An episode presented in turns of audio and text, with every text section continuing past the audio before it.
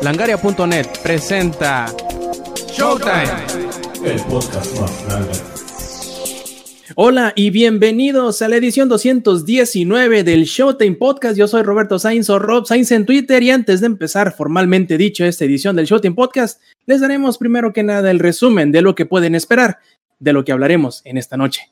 Eh, los planes de Microsoft, por ejemplo, de lanzar su aplicación para Smart TVs, el pedonón que está resultando ser Marvel's Avengers, como ya lo habíamos dicho alguna vez, los problemas térmicos que parece estar teniendo el PlayStation 5, la luz verde de la serie televisiva de The Last of Us, los planes que parece tener Sony para su propio Game Pass, que además Sony no permite que sus juegos compatibles de Play 4 en el Play 5 corran a 120 frames por segundo, la modalidad de streamer de Cyberpunk 2077 y que por fin harán canon la apariencia o la aparición de Mila Jovovich en Monster Hunter World. Además, hablaremos de todo el pedo que se, que se armó con el LATAM Challenge de Magic Arena. Hablaremos de Assassin's Creed Valhalla y también, ¿por qué no?, de World of Warcraft Shadowlands. Eso sí es que el ingenierillo no se cae antes. Ingenierillo, ¿cómo estás? Muy bien, muy bien. Pues aquí viendo que está de la fregada, hombre, el pinche internet, yo defendiéndolos a los hijos de su pinche madre aparezco todo pixeleado de 8 bits, cabrón. Bueno, pero mientras estemos conectados ahí, al menos va a ser ganancia. Y pues un chingo de cosas que hacer, un chingo de cosas que jugar, hombre. No le he avanzado el proyecto que tengo ahí pendiente, pero por otra parte ya me llegó Shadowlands y por otra parte la temporada nueva de Diablo 3 y todavía hay que terminar eh, like a Dragon, tal cual, o sea, terminar la campaña y no, o sea, muchas cosas digo, no es queja, pero sí es queja, pero no es queja. Este, y luego más hay que prepararnos para el 10 de diciembre que viene Cibercholo, entonces a ver si sobrevivimos a estos días intensos que, pues, bueno, ¿para pa qué me metía, verdad, el videojuego? Pero ¿para qué me metía, verdad? Pero bueno. ¿Quién te mandaba a ver? ¿Quién te obligaba a reproducirte, ingenierillo? Nadie. Bueno, a lo mejor la, la, mujer no, pero pues eso ya es otra cosa. Ese es tema para otro podcast, como por ahí decimos. Y como lo dice él, lo presentaremos también. ¿Cómo estás, Lex? Hey, ¿qué onda, gente? ¿Cómo están? Eh, nada, aquí. Gracias a toda la banda que ya anda echando el desmadrito por acá. Ya les, ya les contaré más al rato la mala experiencia que hubo con el Atom Challenge para los que también me, fueron a echar porras para ese pedo, pero bueno, ya, ya les contaremos más adelante. Y hoy nos vino a saludar aquí Aurea, aquí anda cotorreando. Suéltame, Karen, macho. Macho opresor que dice. y pues bueno, después de los Michis, que al otro que también tiene Michi, ¿cómo estás, Samper? Espero no esté la boquita por ahí eh, demandando tu atención rigurosamente. de hecho, ahí les veo un dato curioso. La razón por la cual esa puerta que pueden ver ahí atrás de mí está abierta es porque si la cierro, hace un desmadre. Se pone a gritar. ¿La puerta o la Michi? La, la, Michi es un desmadre, se avienta en el pasillo, güey, empieza a gritar, empieza a meter las patas por debajo de la puerta, es como de, ábreme perro, le abres, entra, ve, se va. Pero si le vuelves a cerrar, ahí está otra vez. Entonces, ya sabe, ya sabe lo que hay acá adentro. pero así las queremos a los Michis, ¿no? Se la pasa durmiendo encima del simulador, ya lo sabe, pero quiere ver, nada más aquí. ella es como mamá, en esta casa no se cierran puertas. A huevo, como debe de ser. Y bueno, empecemos directamente con los planes malévolos que parece tener Microsoft, como siempre, de la dominación mundial. Ya habíamos hablado de su estrategia para con Xbox eh, Game Pass, o, mejor dicho, de Xcloud, y cómo han estado queriendo invadir distintas partes de, digamos, la sala de estar. Primero, estando disponible en los celulares, después, estando disponibles en los eh, TV sticks como el Fire TV Stick o como el Roku. Y ahora no nada más va a ser con las sticks, sino también con las Smart TVs que tengan eh, Marketplace, porque parece ser que Microsoft ahora tiene un plan de hacer su propia aplicación en donde la gente solamente le pique ahí al controlito, le abra el Xbox X Cloud y se pongan a jugar sin necesidad de nada más que un controlito enlazado a la televisión.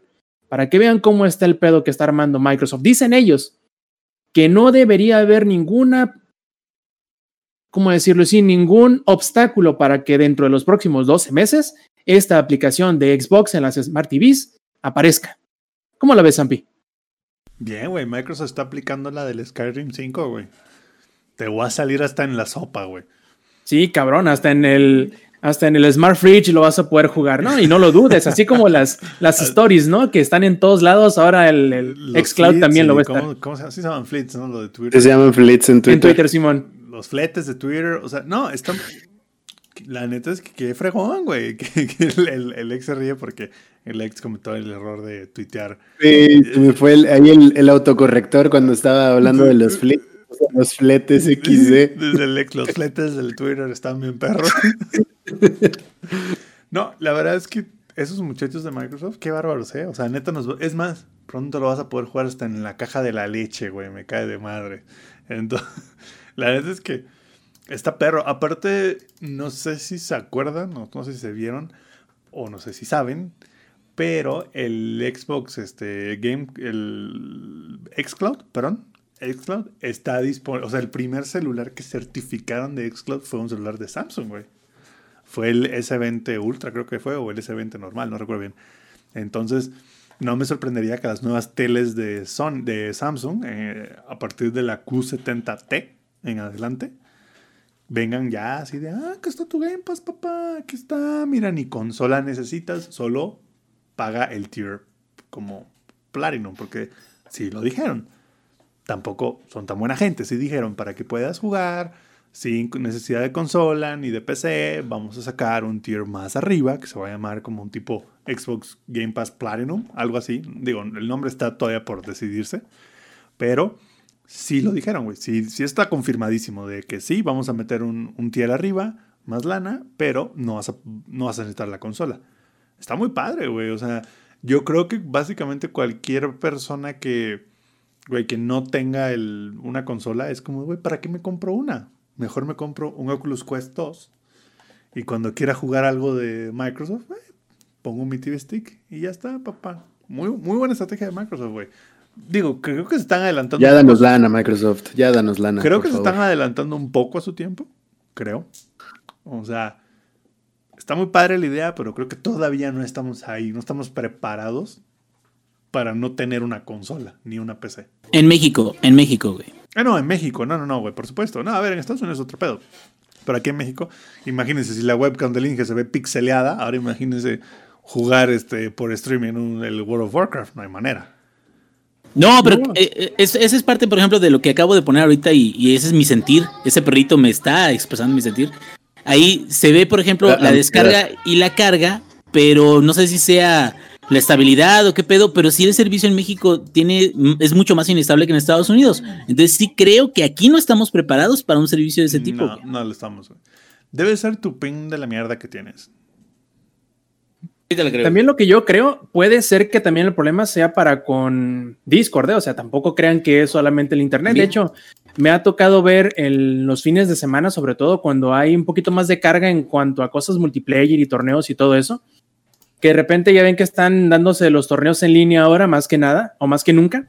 Y están utilizando Discord para todas las comunicaciones, tanto de los organizadores como de los jugadores, etcétera, etcétera. Entonces hay ratos en donde tienen que meter pausa porque le da hipo al, al, Discord y ¡zas! Ya ven que también a nosotros nos pasó en alguna ocasión que nos roboteábamos todos y no se entendía ni madre y era más culpa de Discord que otra cosa. Entonces puede que también por ahí vaya el asunto, pero sí es cierto, es una realidad con la cual nos vamos a ir encontrando cada vez más seguido, que es que aunque sí la infraestructura se supone de los ISP está bastante bien, pero digamos que no contaban con la carga adicional que iba a suponer todo lo que es la educación en línea, el trabajo a- eh, desde casa, etcétera, etcétera. Son cosas que, y coincidentalmente, Netflix, güey. En UK, con solo Netflix, ¿eh? En UK tuvieron que limitar Netflix, güey, porque no se daban abasto, cabrón.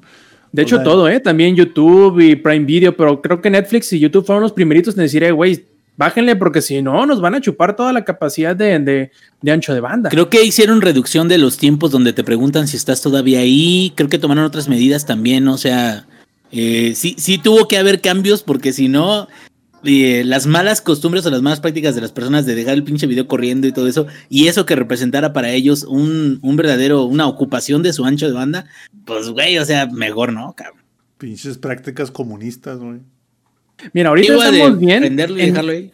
Oye, ahorita estamos bien, no vaya haciendo que nos toque la mala suerte como en Estados Unidos, que los de Comcast están poniendo sus este, limitantes de descarga y carga, que creo que es como de 1.2 teras. por mes. Ya lo están imponiendo en más regiones Bueno. donde antes no lo ponían, pero ya. De, de en hecho, eso anda. es- de hecho, es súper común. O sea, y ahí ahí te va un caso. Donde mi mamá vive en Miami. Mi hermano tiene un, bueno, a pesar de que ellos pagan una lana por el internet, que está muy bueno y todo, sí, pero es un tera, güey, lo que puedes bajar al mes. Y dices, eh, pues un tera no es tanto. Ajá, güey, bájate Call of Duty, son 250 gigas de tu cap, así, pum, de un trancazo. Así de que Y ya. luego ya te se lo actualizan, ¿no? Otros de tu 200 cap. gigas. Exactamente. Entonces, al parecer uno diría, ay, güey, ese tera es suficiente, pues ni tanto, güey. O sea, ese tera sí, sí pega. Entonces, digo, gracias a Dios aquí en México no hemos llegado a ese punto de, ay, te vamos a literal a, a poner el, como que el, la limitante. Como un fee, ¿Cómo, cómo, cómo? un fee, como una tarifa, kinda, así como con los celulares, ¿no? Que te dan X cantidad de datos al mes. Te Es están que es, haciendo es lo mismo, güey. Es- de internet casera. Es que es lo mismo, güey. Entonces, lo bueno de Xcloud, y volviendo un poco más al tema, es que no consume tanto, ¿no? O sea, no te va a chupar el Tera ver Xcloud. Pero creo que en menos en México no estamos listos. Estamos muy lejos, güey, de poder decir, ¿sabes qué? No necesito una consola, yo con el Xcloud la armo. Uy, no. No, güey, estamos años luz. Uy, lo que nos falta, compa, para llegar ahí.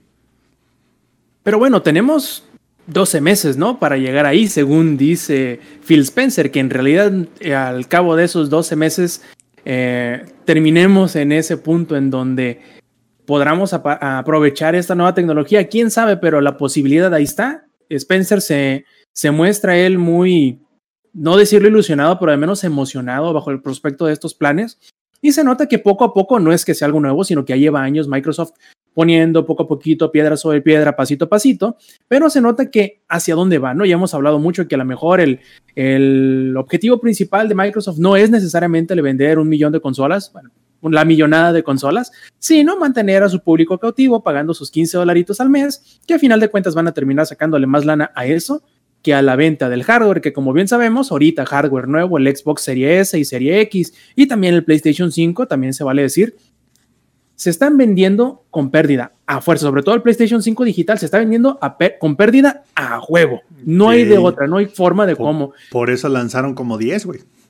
Por eso nada más lanzaron 10 de esos y 3 millones de los otros, ¿no? De- Yo- es, yo- es lógico. Yo quería uno y fue así como de, uh, no, compa. No, no. a la próxima, mi chavo. Ahí para el 2022, güey, o algo así.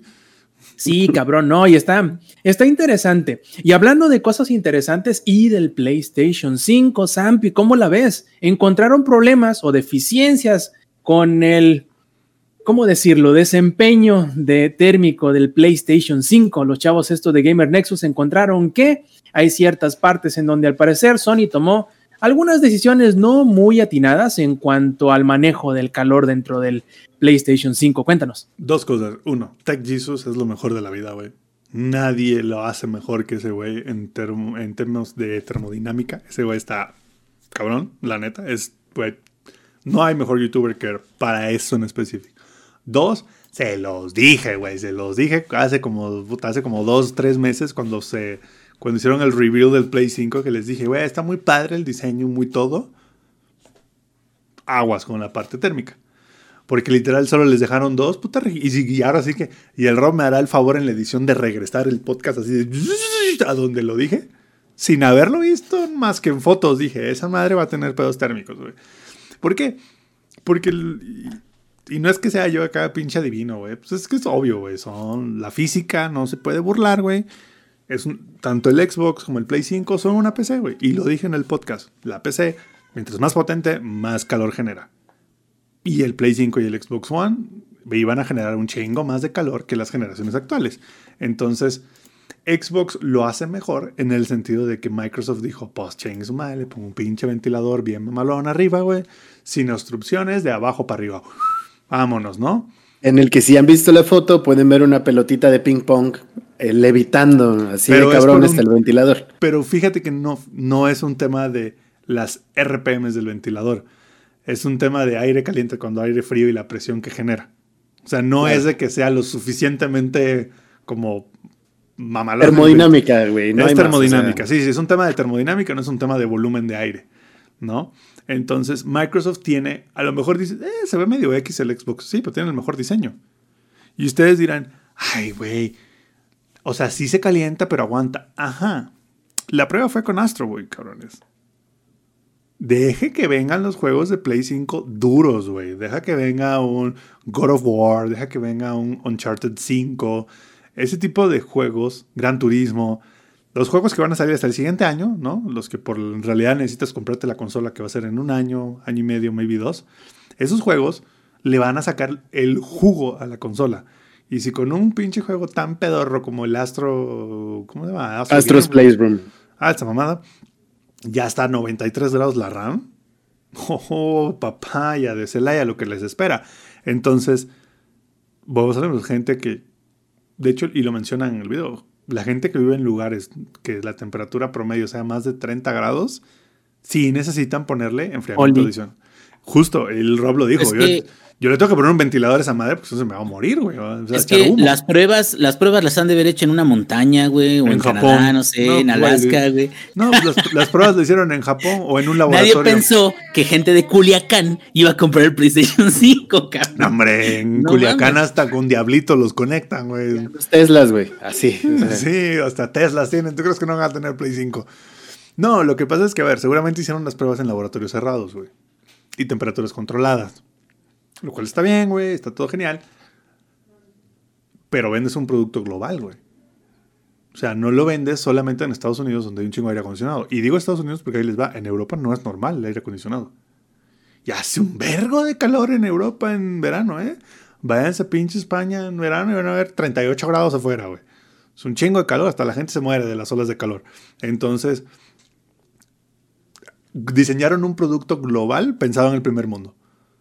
Entonces, evidentemente, seguramente, la segunda, la tercera o cuarta tanda van a ver que va a ser así como de ya cuando le hagan el tear down, van a ver así de, hay como un thermal pad adicional y le van a poner no sé qué y le va... Le van a mover pura pendejadita, güey. Pura mamada que por fuera no se va a ver y va a ser tu PlayStation 5.01 para que no le pase el overheat. Quien, quien lo va a sufrir más, y sorry Rob, va a ser dentro de 3, 4 años, cuando ya los juegos de, de esta generación nueva estén muy perros, güey. Que es neta sí le jalen así de que el 100% de que agarren a la consola y le expriman cual pinche jerga de primaria, güey. ¿No? Ese tipo de juegos son los que los Play 5 de la primera tanda van a sufrir más. Hay que tomar en cuenta tú, Zampi, también, que ya lo había dicho Sony, no sé si como para medio escudarse o protegerse de esto, pero habían comentado que eh, mediante control de firmware ellos van a poder, eh, digamos que hacer que la consola aprenda entre comillas. Y si, bueno, ellos lo ponían en ese caso, ¿no? Es decir, podemos hacer que la, la consola aprenda con el comportamiento de, Y- los, de los juegos en general y mande. O sea, que aprenda que le salgan patitas y prende el aire acondicionado sola o cómo chingado. Sí, obviamente. No, que aprenda, o sea, vamos, el ventilador, hielos, el ventilador principal que ahorita tiene, eh, o a como ahorita lo está corriendo entre comillas en su máxima capacidad, no es la potencia real a tope que tiene. Todavía puede ir más rápido, puede mover más aire. Pero Ajá. Ahí te va. Sí puede mover más aire. Pero es lo mismo que les pasa a las tarjetas de video cuando tú le tratas de hacer overclock. Las tarjetas de video de la, de la computadora tienen tres ventiladores, cada uno de 5 watts, suman 15. Si tú estás tratando de hacer overclock, esos 15 watts del ventilador le quitan potencia a la tarjeta de video. El ventilador del Play 5 es de 30 watts, güey. Es un puto ventilador industrial, güey. Esa madre los que sepan, es un ventilador delta, básicamente, de servidor. Entonces, cuando lo pongan allá, más allá de 15 watts, va a pasar dos cosas. Uno, va a sonar que va a parecer que va a aterrizar un pinche jumbo en tu sala, ¿no? Así de que, en cualquier- ¿cuál aeropuerto? Si lo tengo aquí, abajo de mi compu, digo, de mi tele. Y dos, el que jale más el ventilador probablemente haga que el Play entonces gaste menos watts en potencia gráfica y vea algo que se llama como un Dynamic Resolution en el que es así como de, en lugar de que sea 4K, lo vas a ver como a 3K, como a 2.5K con upscaling a 4K para, para que no nos matemos en la raya, güey.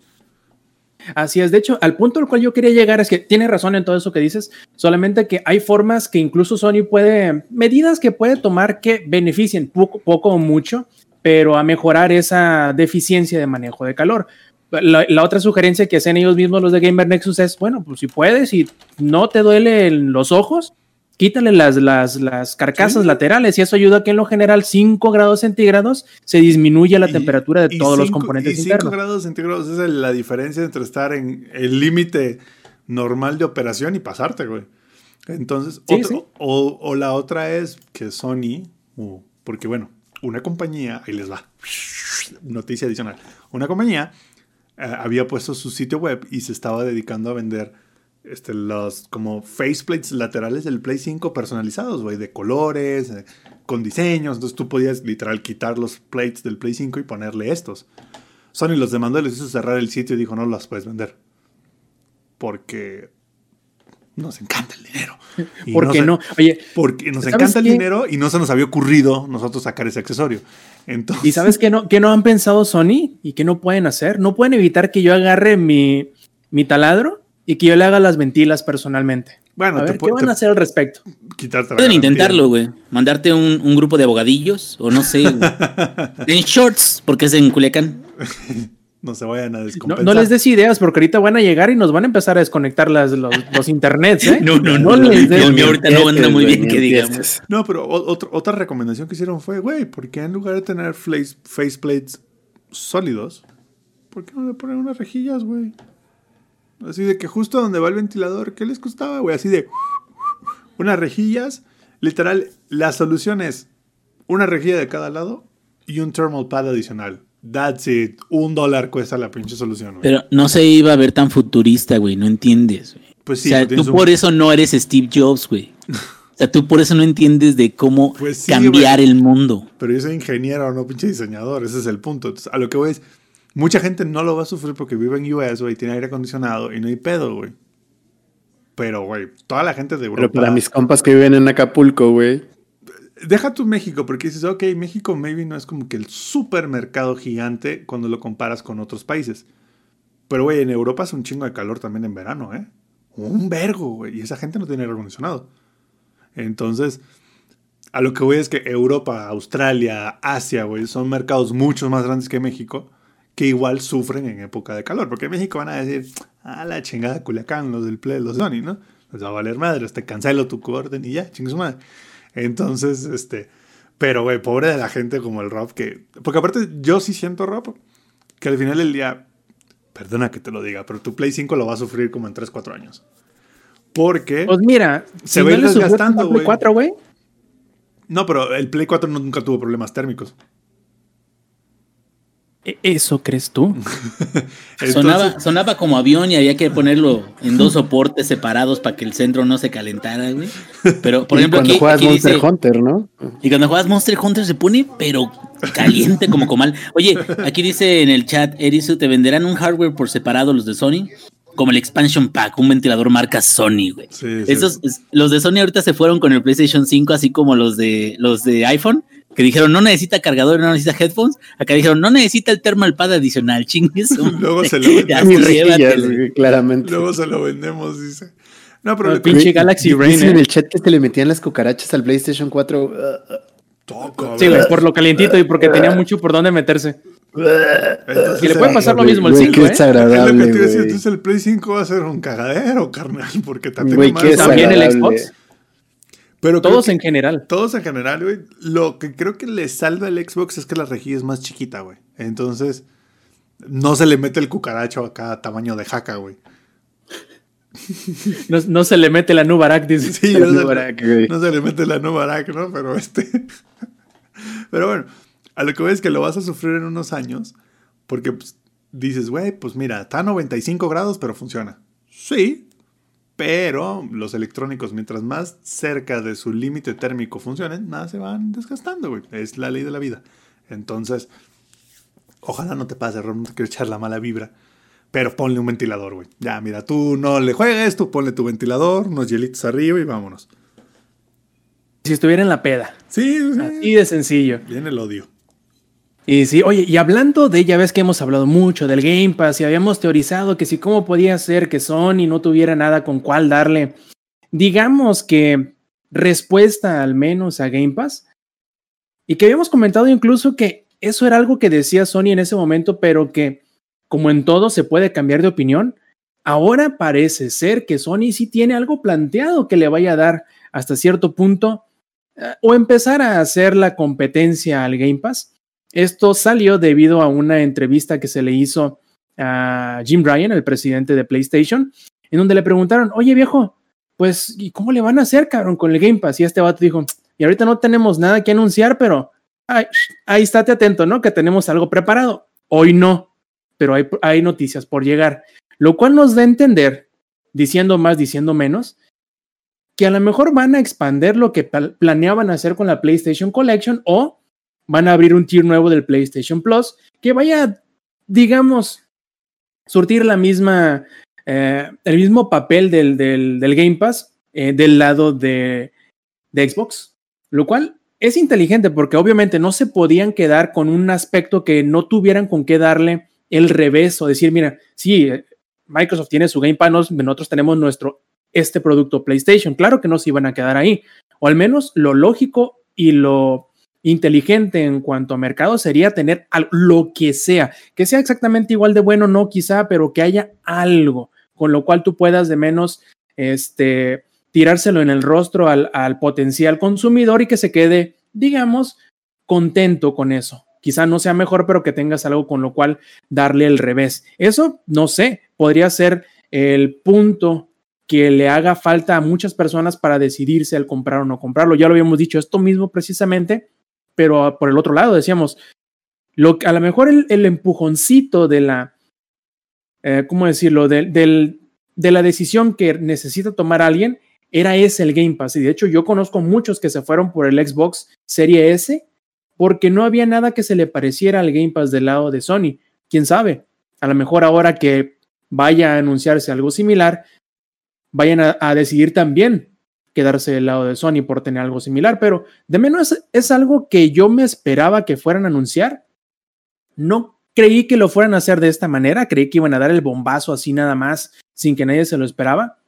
Pero igual puede servir en este momento que hay indecisión y que además de que hay indecisión no hay consolas por comprar. Entonces a lo mejor el sacar así como que el, el teaser de decir tenemos algo similar, hace que la gente detenga su, su, decisión de compra y se espera a que conozca este anuncio que no sabemos puede llegar la semana que entra, así como puede llegar hasta mediados del año que entra. Ingenierillo, ¿qué piensas de esto? Pues mira, ya hemos platicado muchas, muchas veces aquí en, en el podcast y hasta decimos de broma, no, no es broma, decimos de broma de que mm, Xbox nos dé algo, cabrón pero creo que lo que estamos haciendo también es reconocer de que es una muy buena opción para los pobres, güey. Y nosotros somos pobres, la neta, o sea, digo, ricos los que se pueden comprar todas las consolas, güey. O los que tienen varos. Y qué chingón, güey, qué chingón que se puedan comprar todas las consolas. Me encantaría poder hacerlo. Exactamente. Y también por otra parte te quedas, bueno, pues desde que si solamente le vendieran a los ricos, güey, pues tampoco no harían tanto, tantas opciones para la gente jodida, ¿no? Que la gente jodida, aunque sea, este, aunque tenga menor capacidad de adquisición, es más. Entonces, pues, ¿qué te gusta, güey? Un pinche ricachón que te compra la consola y los juegos a 60 dólares, o que te gusta 100 mil güeyes pobres que se suscriban a tu servicio, cabrón. Pues Ahí en muchísimo mejor, cabrón. Eh, aquí, el, aquí el punto yo creo que, que, así como tú lo mencionas, Robbie, el, el Series S, por el costo, por el Game Pass, o sea, si tú ahorita te compras el, el, el Series S, es la mejor consola que puedes tener ahorita en este momento con los juegos que hay ahorita disponibles. Si lo único que te interesa es jugar. Digo, ya sé que hay muchos que dicen, oye, pero no le cabe mucho ahí en, en su disco y lo que quieras. o que no tiene 4K, güey. El único que realmente creo yo que, que causa un problema grave es el Call of Duty, güey. Fuera del Call of Duty, que son 250 gigabytes, no mames. Y eso es en todo, ¿eh? O sea, no nada más es en no el Serie S. No nada más en el Serie S. El Call of Duty está pesado para lo que lo pongas, güey. Pero, fuera de Call of Duty, los juegos más pesados que yo he jugado, por ejemplo, son eh, Eh, Mundo de Warcraft está como por los 80, 90 gigas. Eh, ya los juegos normales, como por ejemplo Doom Eternal eh, o, el, o, el, otro Doom o Wolfenstein, ya están por los 80 también. Eh, eh, también, este, ¿cómo se llama? Red Dead Redemption 2. Nada como Uno que me sorprende. Simulator, güey. No, güey, esa es una chulada, güey. Casi no ocupa y, y tienes miles y miles de horas de, de, jugabilidad. Pero bueno, ah, que por cierto, a ver si al rato tenemos chance de hablar de los eventos que están bien mamalones, pero ya será. Pero bueno, este, y de pero que, fíjate. pero- perdón, Inge, y de que ya empezó la venta de otoño de Steam. Ah, por cierto, sí, la venta de otoño está en Steam. La verdad, ahorita no puedo comprar nada porque ya este, estoy sentenciado. Nah, no es cierto.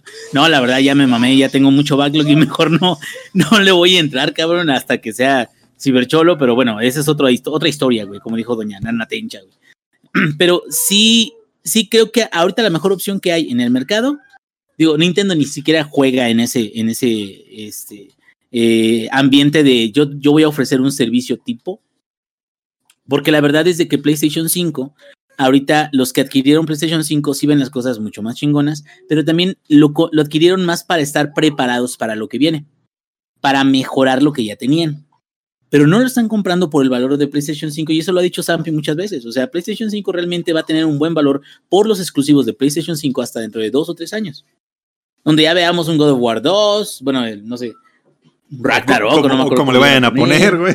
Sí, exactamente. O sea, y, y el problema no es ese. O sea, claro que PlayStation va a sacar exclusivas bien mamonas, güey. O sea, mm, mm, Bloodborne es. el- volví a jugar Bloodborne yo, cabrón. Yo, ¿por qué? Porque tiene. Ese es un ejemplo de una exclusiva muy chingona que no va a ver la luz en otros lados hasta a lo mejor dentro de cinco años, no sé cuándo. Pero de todas formas, donde salió primero, donde estuvo mucho tiempo, fue en PlayStation y así va a ser con el Play 5 también. Va a traer cosas muy perras, güey que es también parte de la preocupación que tenemos por lo de las cosas térmicas, porque se puede este, derretir esa madre, ¿no? Entonces, este, aquí el punto es este.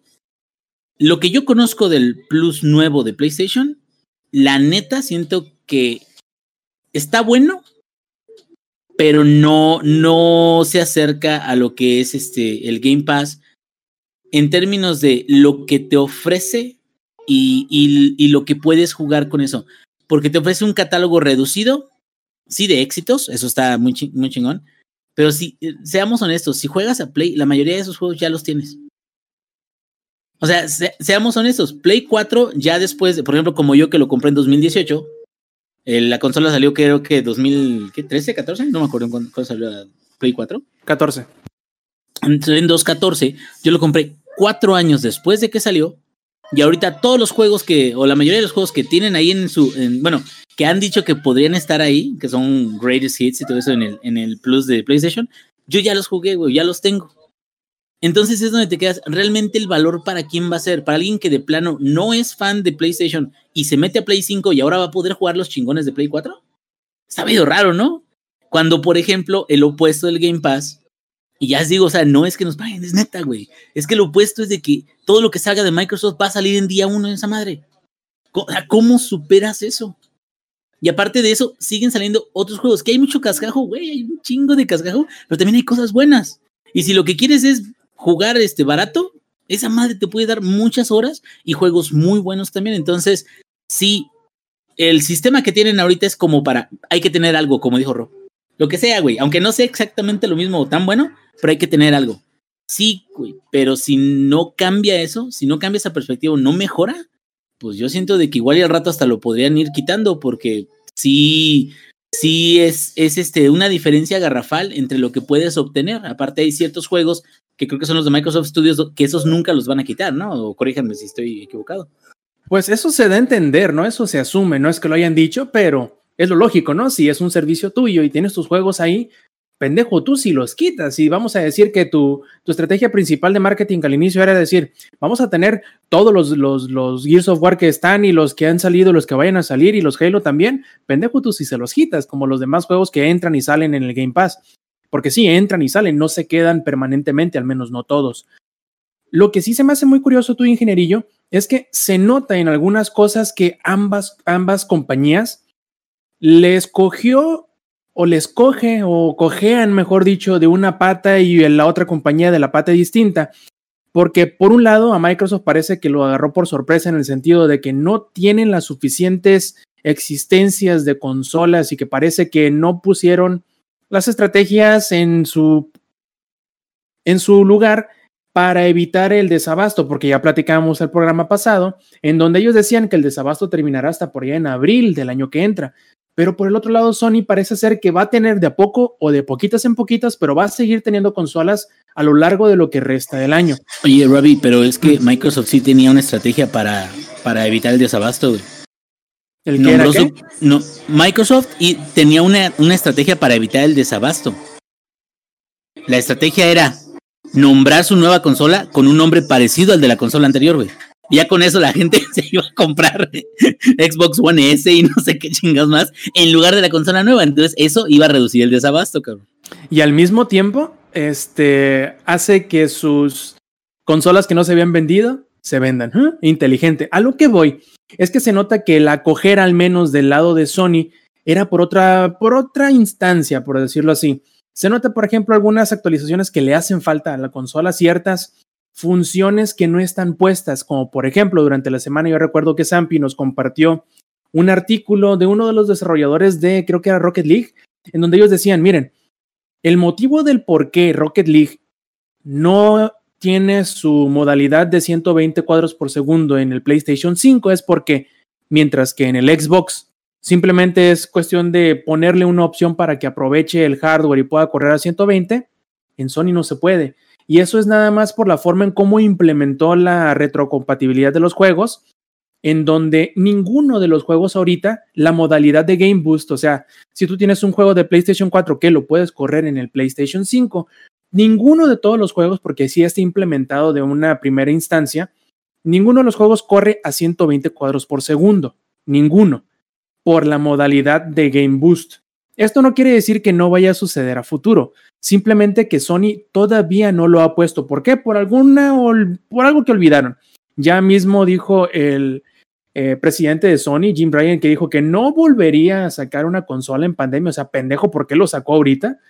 yo, yo no lo hubiera hecho para en un inicio y se nota que con Sony al menos mucho del problema fue eso, que tuvieron que priorizar alguna de las cosas para que la consola saliera en un estado funcional en cuanto a software, porque hardware lo tiene, pero se nota que le hizo falta algo del software para que corra a todo lo que pueda correr y lo van a ir actualizando poco a poco, tanto así, tanto así que yo he notado que se ha actualizado como tres veces desde que yo lo tengo. Han habido como tres o cuatro actualizaciones de firmware que han ido arreglando ciertos detallitos que tenían desde el arranque o desde el estreno, mejor dicho, y que eran asperezas que era necesario limarlas.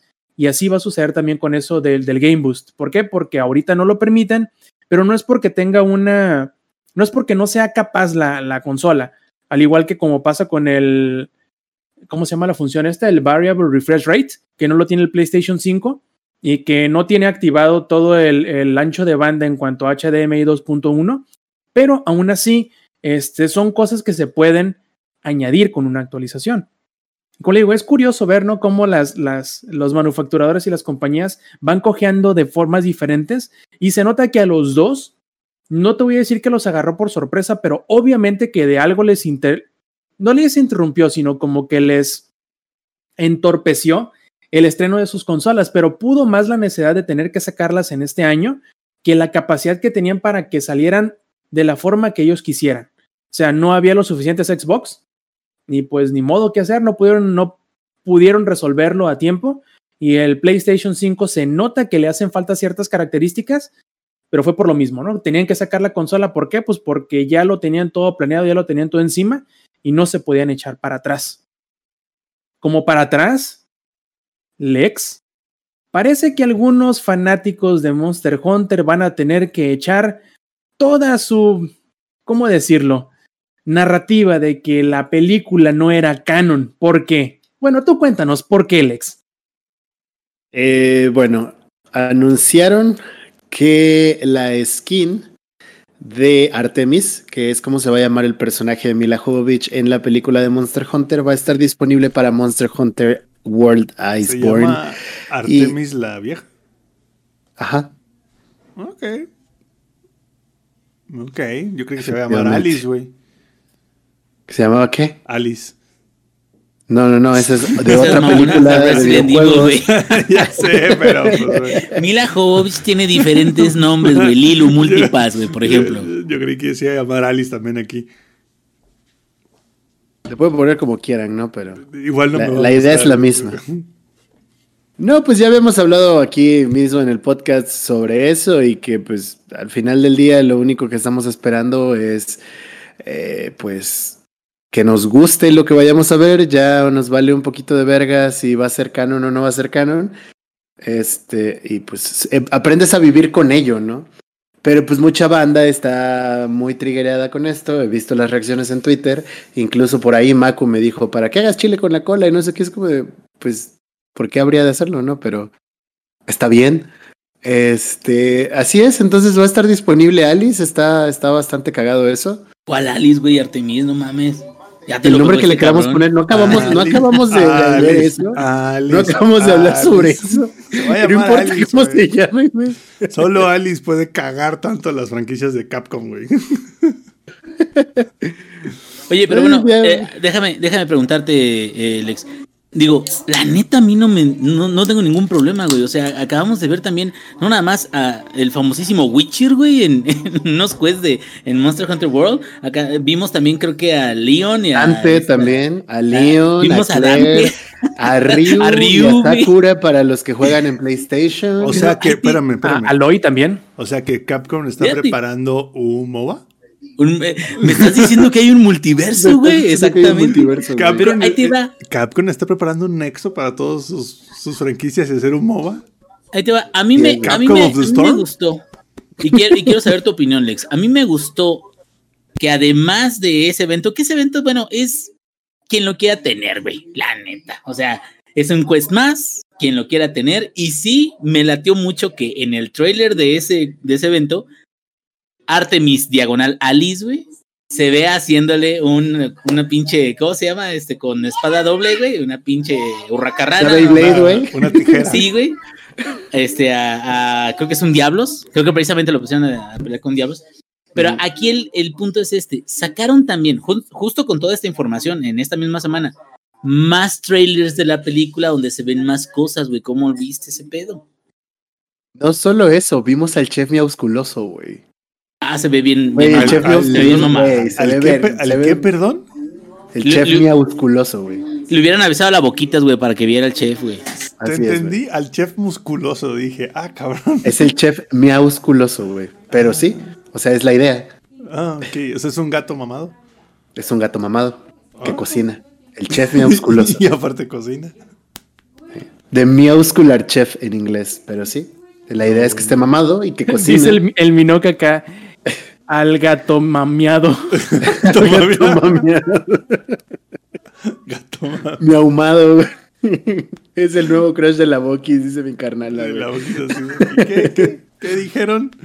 No. Así es, al final, al final del tráiler que salió esta semana ya se puede ver el chef miausculoso aventándose su clásico ahí de que pone el como, como el eh, salt bae que le hace así. La sal, güey, acá, bien, bien stylish, güey. Sí, güey. Entonces se ve, se ve bastante chido. Eh, no se ve tan chido el chef miausculoso, la neta, pero está chido, güey. El hecho de que salga está chingón. Se, se Y ve entonces- culerón, ¿no? Se Está ve- medio raro el modelo, ¿no? Ajá, está está, medio raro el exactamente, modelo. está- no está exactamente igual que en el juego y me quedo, como no mames, güey. Como pinche Ya tienes el puteado, ¿no? Sí. Güey, es que ya tienes el modelo de juego ya listo, güey. Ya nomás copia y pega, cabrón, y ya, o sea, ponlo ahí. y Fue lo que les dijeron, Es fue lo que es les dijeron los, es desarrolladores. O sea, lo que- ya está este pedo, güey. Es lo que les pasó con el Sonic. No, es lo no, que no. pasó con el Sonic. Era Sonic, güey, al principio, y luego lo cambiaron. Es que Inge le siguieron una jugada del libro a, a Codemasters con Dir 5. Ya tenías los modelos, güey. ¿Por qué le viniste a cagar, güey? O sea, Sí, copy ya paste. Güey, no O sea, supera lo de Dirt 5, güey. Dime, dime el formato en el que te los paso, Sí, cabrón, y güey, te los o sea. paso. Los quieres en PNG, te los paso en PNG. No sé, güey, el pinche ah, este, extensión de 3D o algo. no, o sea, Güey, ya los es que tenías, además- güey. Te cagaste que fuera del además- hoyo. Se, se ve cómo se reúnen los desarrolladores, bueno, los, el director de Monster Hunter World y los encargados de eh, los, los meros chingones que están en el proyecto de Iceborne que se juntan con el director de la película y es como de, ah, sí, estamos aquí viendo con estos güeyes todo lo que necesitamos para los modelos y bla, bla. Es como, güey, ¿qué necesitas? Ya está hecho. Es como, O sea, sa- ¿sabes quién sí lo hizo muy bien? EA cuando sacó Star Wars Battlefront, el primer juego de Star Wars, fueron a los archives de Lucasfilm y dijeron, pásame los modelos 3D para yo ponerlos en el juego. Y la neta, los modelos 3D 3D de EA están... Digo, el juego será una mamada, pero... es que ya estaban hechos, güey. Por Es eso, pero, pero esos güeyes sí dijeron, nosotros no, no nos vamos a cagar fuera del hoyo, güey. Lucasfilm lleva haciendo modelos 3 desde hace 40 años, güey. Yo voy a ir y copiar y pegar. Pero pues Capcom dijo, a la chingada, vamos a hacerlo nuevo. No, no fue Capcom quien dijo vamos a la chingada a hacerlo de nuevo, güey. Fue, no sé quién habrá sido, No, el, director no, dio la orden, no tengo idea. Bueno, la, la- la productora, ¿no? Será más bien. O sea, en la, en la idea de hacerlo como más realista y bla, bla, bla, no se ve tan chido el chef miausculoso, pero está chido que salga, güey. Y, y me estaba comentando Maku que se supone que también va a pelear. Y es como de, güey, voy a ver pelear al chef miausculoso. Soy, Por- por soy cierto, muy feliz. pre- soy muy pregunta, feliz. pre- pregunta para Alex, hablando de, de ese tipo de cosas. ¿Tuviste Detective Pikachu? Sí. ¿Qué tal está? Pues está chida, güey. Sí, sí está O sea, chida. la voz es Ryan Reynolds, güey, sí. ¿Eh? Deadpool la, la juega bien, Deadpool. Deadpool, Deadpool es un buen Pikachu, güey. ¿Qué te puedo decir? No, no, te pregunto porque ahí es al revés, güey. Sacan algo que los modelos 3D de Pokémon, pues evidentemente no están como que muy realistas, ¿no? Digamos, Ajá. son como que mucho más de caricatura. Pero mi pregunta iba más por el tema de, güey, pues no sé qué tan bien hicieron los modelos de los Pokémon en esa película. Se ven chidos, o sea, hay algunos Pokémon que se ven más chidos que otros, pero por ejemplo, cuando sale Omar Chaparro con su Charizard, si es como de, ah, no mames, güey, quiero hacer cosplay de este vato en, en Halloween, ¿sabes? Es- sí, hay, o sea, por ejemplo, en Detective Pikachu se entiende, pero aquí en Monster Hunter, pues ya Exacto, los es que tenían, ese es el punto. ¿sabes? Sí. Eh, de todos modos, o sea, no es, no es algo que esté mal, no es queja. Se ve bien. No, no es el chef miausculoso que nosotros vemos en el juego, pero se ve bien. Y creo que vamos a regresar también al punto como de cuando no les gustan las películas de cómics y es como de, güey, si quieres ver el Infinity War del cómic, lee el cómic, ¿sabes? Para eso está. En la película no va a pasar. Entonces, tenemos que hacernos también a la idea como fans de que aquí, ¿qué vamos a ver? Hay quejas claramente, que es lo que les decíamos, no hay necesidad de que sea un Isekai. ¿Por qué tiene que ser un Isekai? Pero bueno, ¿no? O sea, ya vayamos con lo que sigue. eh, creo que sí va, va a poner como muchas cosas divertidas y al menos nos va a sacar unas risas y, ah, los modelos se ven bien chidos y así. Entonces, también nos comenta aquí en el chat Maku que la misión para sacar la skin de Alice, Artemis, Mila, no me acuerdo cómo se llama en Cuarto Contacto, este, va a ser un Black Diablos y para sacar eh, eh, la que es para sacar la armadura es un Black Diablos y para sacar la armadura en skin es un Rátalos. Entonces, también habían mencionado que había mucha banda quejándose de que es que esos pinches monstruos se ven gigantes y ese no es su tamaño real en el juego. Bueno, también dijeron que van a sacar una versión World Eater de esos monstruos de Rátalos y Ratian. Entonces, para que todo el mundo deje de ser chile con la cola de qué es canon y qué no es canon, dijeron, a ver, si lo vemos en la película, lo podemos llevar al videojuego y lo van a hacer. No, yo creo que lo más triste es que el fanservice es 0.0000. No, sí hay fanservice, güey, porque tan es No, el sí hay un chingo de fanservice, güey, pero es, lo ¿Qué malo es, que los es, como, ahí? es como O sea, ¿qué hacen fanservice, pero está chueco, güey. Es como, es como, es como si te compras unos pantalones, güey, y es el modelo que quieres y el color que quieres, güey, pero te quedan a las rodillas. No, que- Te no, quedas- Es como cuando restauraron al ese homo. Ándale, es como ese homo que, que, que te quedas, güey. O sea, no estaba tan culero, güey. Lo hicieron Así lo hubieras dejado, güey. Así lo hubieras dejado. Pero, o sea, ya, ya, lo, ya lo habíamos hablado aquí. Es que esperamos de la película, pues y que nos guste cómo se ve, porque pues Monster Hunter es dumb fun. Entonces vamos a tener dumb fun y armas este que, que son oversized weapons. Así que vamos a ver qué pasa. Eh, Hay una escena del asado, güey. Hay una escena del asado. Claramente, güey. Tiene que haber una escena del asado porque es, es parte importante de Monster Hunter, el cómo comes, güey, ¿sabes? Entonces, Mila, bueno, Artemis, ah, Alice. Alice, tiene que, tiene que comer, güey, obviamente. Si va, a ir- si- a ver, si para empezar, si está usando Dual Blades, tiene que ir full ataque, entonces tiene que pedirle al chef Y- y- y musculoso. Tiene que tragar proteína porque. Tiene que ir con el chef musculoso a que le prepare la, la comida específicamente de carne para que tenga el ataque birria. al máximo.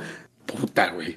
Una, Una birria, de güey. Una birria de dinosaurio, güey. Imagínate. O un birriame para que amarre y no le dé hambre a la mitad, güey. Tiene proteína, tiene pasta, tiene carbohidratos, tiene todo, güey. Tiene todo. Y el chef musculoso lo puede hacer, güey. Hasta el con chef pelo. musculoso lo puede hacer, güey. Claro, tiene todo. Recuerda que le hace así al final, güey. Entonces. Dejen, Para los que no, los que estén escuchando nada más es, es el símbolo de la El, el del Salt Bay. El de Salt Bay. Sí, ¿Ah, ese sí? mero. Entonces, eh, pues vamos a ver qué pasa, güey. Va a ser tan fun, entonces disfrutémoslo. Y ya lo ¿Sabes- querían canon, ahí lo es? tienen, güey. Oye, sí, eh, ¿y sabes, saben qué no es Dump Fun, sobre todo para Square Enix? Marvel's Avengers, que Uh. todo parece indicar que no ha recuperado siquiera el presupuesto de desarrollo después de casi tres meses de haber salido, no, casi cuatro meses de haber salido a la venta. Es prácticamente lo único y por lo, por lo cual quedó en números rojos el, el trimestre más actual de Square Enix. Ahí nomás. Ya habíamos dicho la vez que si algo parecía ser el Anthem de este año, iba a ser lo Avengers. Y lo decíamos como que entre, entre risitas y como que medio agarrándonos de cura y todo eso, pero no, cabrón, parece que sí le estoy yendo de la chingada. Pero aún así, aún así, los de Square Enix están como que esperanzados de poder, eh, de que se pueda levantar por sí solo. Dicen ellos que el DLC que va a salir de, de esta um, Kamala sí se llama así, ¿no? De ¿Kamala esta. Miss Marvel. De YouPorn. Espérame, espérame, ahorita te digo quién. Eh, están esperando que ese DLC les ayude a que, bueno, levanten un poquito los números. ¿Qué no era la que- hija de Hawkeye, güey? Ah, sí, se me fue el nombre, ahorita, ahorita me acuerdo. Ah, se llama esta mi hija. Bird Eye. Kate Bishop. Estaba muy lejos. Estaba confundiendo, estaba juntando dos nombres. Porque Este- según yo, Kamala es Miss Marvel. Sí, sí, sí, por eso te digo, estaba, confundiendo dos nombres.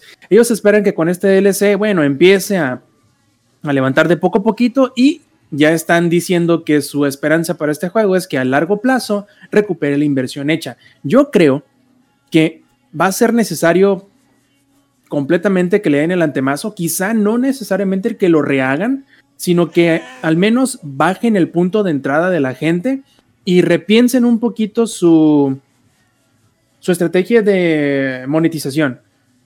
Más o menos lo que piensa hacer y que va a hacer este Rockstar con Red Dead Redemption, que no lo, no lo añadimos como noticia, pero entra muy bien en esta, que ellos piensan la próxima semana lanzar el componente en línea del Red Dead Online por 5 dólares sin necesidad de que te compres el juego completo. Digo, yo no conozco a ningún cabrón que me dijera, oye, ¿sabes cuánto? ¿Sabes que me encantaría que me vendieran el componente eh, online del Red Dead 2 para poderlo jugar, pero yo no quiero la historia? No conozco a nadie, cabrón, que, que piense así, pero bueno, a lo mejor Rockstar tiene La, información que yo la no historia conozco. que puro cuento vaquero, dice.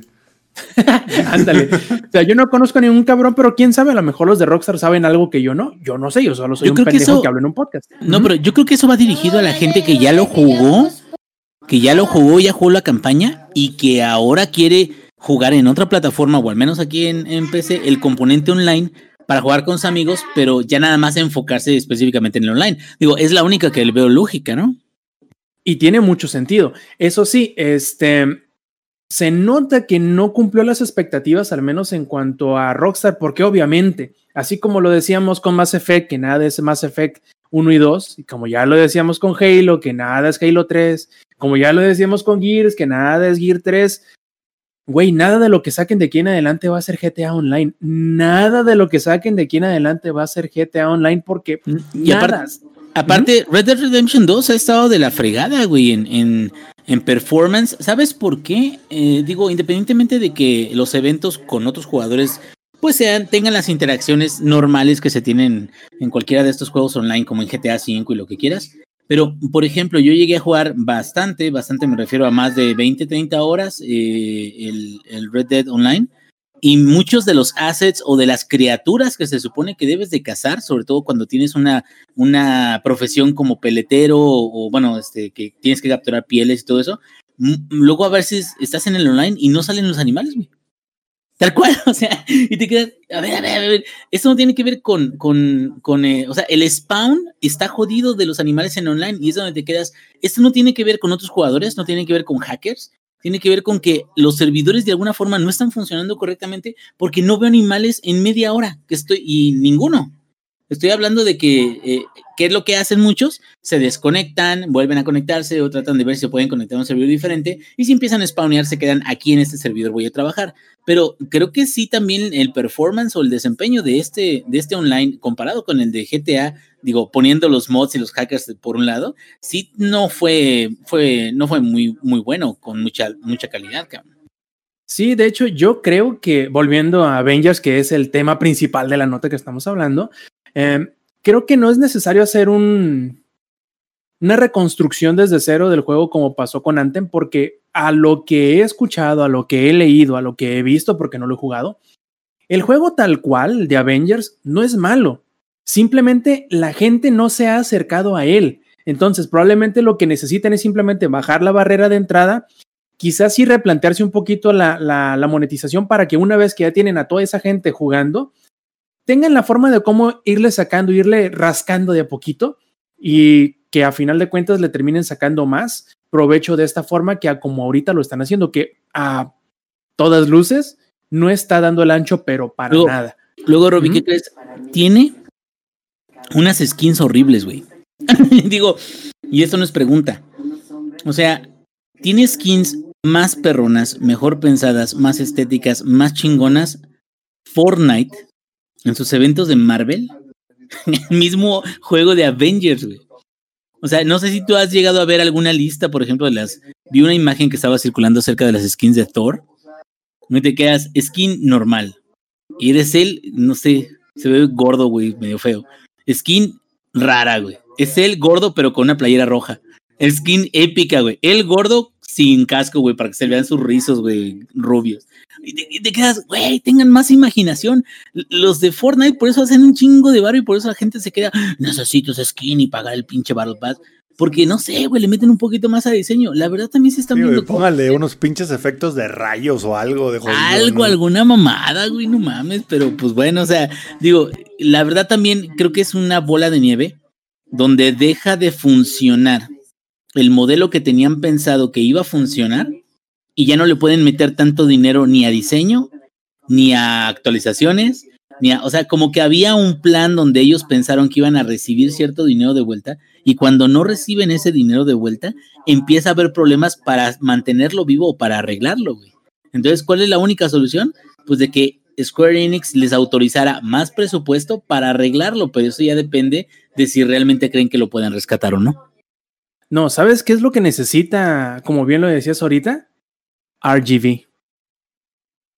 Ándale, un, un buen RGB, O ya. sea, lo, lo que dices es que, es que está más como- frames por segundo, cabrón. Es que está como un tema de quién vino primero, el huevo o la gallina. Lo que pasa es de que cuando llegó el producto ya estaba malo. Entonces, cuando la gente no responde bien, cuando ellos esperaban que respondiera bien, nada de su plan de cómo continuar el contenido le- les funcionó. Y ahorita ya están en un problema donde ni siquiera recuperaron lo que le metieron y no tienen dinero para arreglarlo o para, para hacer lo que pasó, por ejemplo, con Final Fantasy XIV, que ahorita sí reconozco que hay muchísima gente que se queda, no manches, o sea, lo arreglaron bien, cabrón, y ahora es, es respetado. No Sí, creo que ahorita tengan ese, ese plan. No, no, no, pues les tomó como dos o tres años hacerlo. Prácticamente lo hi- rehicieron desde abajo otra vez. Y pasando y hablando de contenido, yo esto se- esta pelota se la quiero aventar a nuestro experto y Twitch star residente, o sea, hace Alex. ¿Cómo la ves, Lex, con el modo streamer que va a estrenar Cyberpunk 2077? ¿Cuándo se llega a estrenar? Dicen que el 10 de diciembre, pero en realidad no lo sabemos. El 2077, güey. Sí, sí, ya verás. Obviamente, para ese entonces ya vamos a estar streameando la vida entera, güey. Pues sí, seguramente. Pues está chido la, está chida la idea. ¿Por qué? Porque al final del día el juego va a tener un montón de canciones que tienen, pues, pedos de lo del DMCA. Y por más que queramos, eh, puede llegar a haber pedos, ¿no? Con, con Twitch. Porque aunque sea parte del soundtrack del juego, ya lo hemos visto, puede haber problemas. Y esta es una manera facilita de decir, güey, ¿sabes qué? Vamos a evitarnos pedos. Entonces, al implementar esto, van a, van a bloquear ese tipo de, este, de contenido, lo cual da una, una buena oportunidad para que no haya bans, porque Cyberpunk va a ser súper streameado por todo el mundo. Aquí vamos a tratar de streamearlo los cuatro. Entonces, entonces eh, creo que es una decisión chida, creo que es una, una manera sencilla de arreglar las cosas porque la, la mejor manera de darte publicidad, como ya lo habíamos dicho en el tema de hay un güey que quiere que, que, que se nos cobre a los que streameamos eh, los derechos de ciertas de ciertas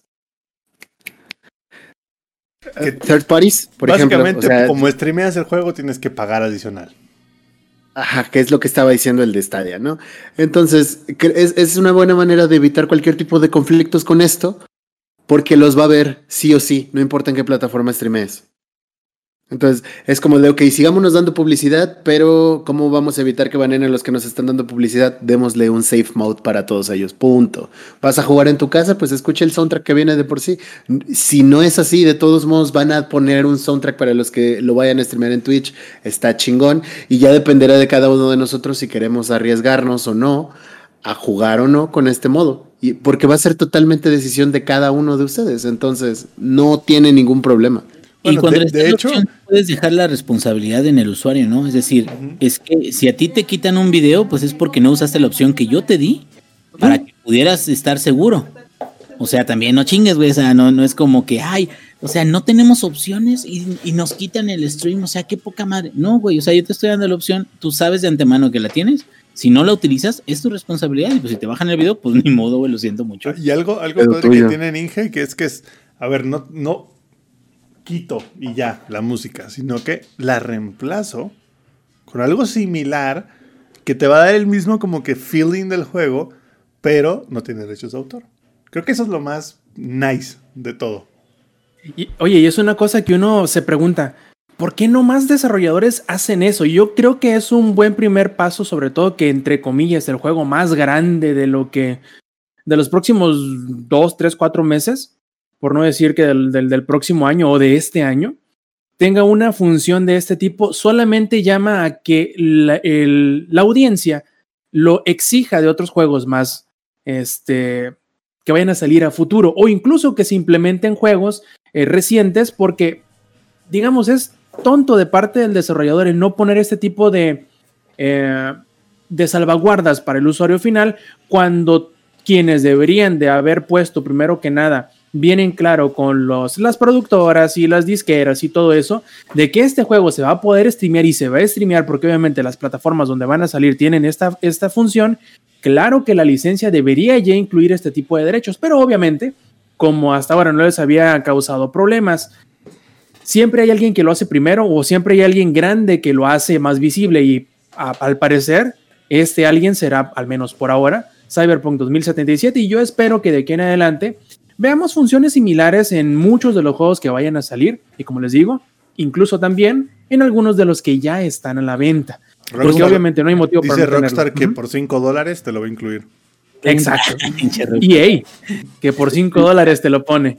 Pregunta, güey, este, ¿saben si le quito las canciones con copyright, si va a mejorar el performance del juego en mi computadora? Porque ya me estoy preocupando. Híjole, mi chavo. no, mi chavo, tú mantén el extintor ahí al lado de la compu por cualquier cosa. Y no vaya siendo. Oye, ingenierillo, hablando de ello, quiero que tú me digas, ya habiendo una luz verde para la serie televisiva de The Last of Us, ¿a quién quisieras ver como Joel y como Ellie? Ah, bien fácil, güey. Este, bueno, no, no es tan fácil, pero siento que ha hecho un, un excelente este, trabajo Kit Urban para este The Voice. Siento que está Barbón, que tiene muy, muy, muy, muy, muy buen rango de, de, de, este, actuación. Me, me, agrada cómo, cómo hace este. Y aparte, se supone, pues, digamos, de que, de que Joel está ya más maduro, ¿no? O sea, de que ya no necesita hacer, bueno, a lo mejor con, con CGI una versión más joven nada más para la historia de su hija. Sí, es que la meten, ¿verdad? Pero este, Kid Urban me gusta mucho. Fíjate que Ellie está muy difícil que alguien llegue porque una de las más parecidas, digo, no nada más de la voz, la, la actriz esa que hace la voz, este siento de que pues en la voz es ella, ¿no? O sea, no, no hay, no hay cómo quitárselo, ¿no? Entonces necesitan encontrar a alguien parecida. La única parecida que ya dejó de parecerse a ella misma desde hace mucho es esta, ¿cómo se llama? Ay, se me va, güey, la de la eh, Umbrella Academy, esta... ah, Ellen Page. sí, Ellen Ellen Page, exacto. Ellen Page como que igual y daba el gatazo, güey, pero ya ni siquiera Ellen Page se parece a Ellen Page cuando era joven, güey. Pero eh, eh, incluso hace mucho tiempo hubo un pedo con eso, ¿no? Que estaban diciendo que Ellen Page se- creo que incluso había demandado a Naughty Dog porque habían Sí. usado su imagen para hacerla. Sí, sí, sí. Sí, o sea, como que se parecía un chingo. Como cuando Miley Cyrus demandó a Rockstar que porque según el... No, no era Miley de- Cyrus, güey, era esta, la de Paris Juego de. Gemelas. La de Juego de Gemelas, güey. Lindsay Lohan. Lindsay Lohan. Lindsay Lohan fue la que dijo Bueno, de que en una, una de sus más, pantallas la usaron a ella. Que te quedas, ay, vieja drogadicta, váyase para allá. Pero bueno, aquí, aquí ahí, ahí te voy, ahí te voy con esto, güey. Espérame. Yo creo que la mejor decisión que pueden tomar para Ellie sería una actriz buena pero desconocida. güey. Yo digo que va a ser una actriz asiática por temas de inclusión. Créeme que preferiría que eso fuera el caso secundario, como lo fue en, en, en The Last of Us 2. Por ejemplo, este, eh, uno de los personajes secundarios es que ascendencia asiática y la otra es que de Middle East. No sé, ¿cómo se podría decir la, la otra muchacha? ¿Medio Oriente?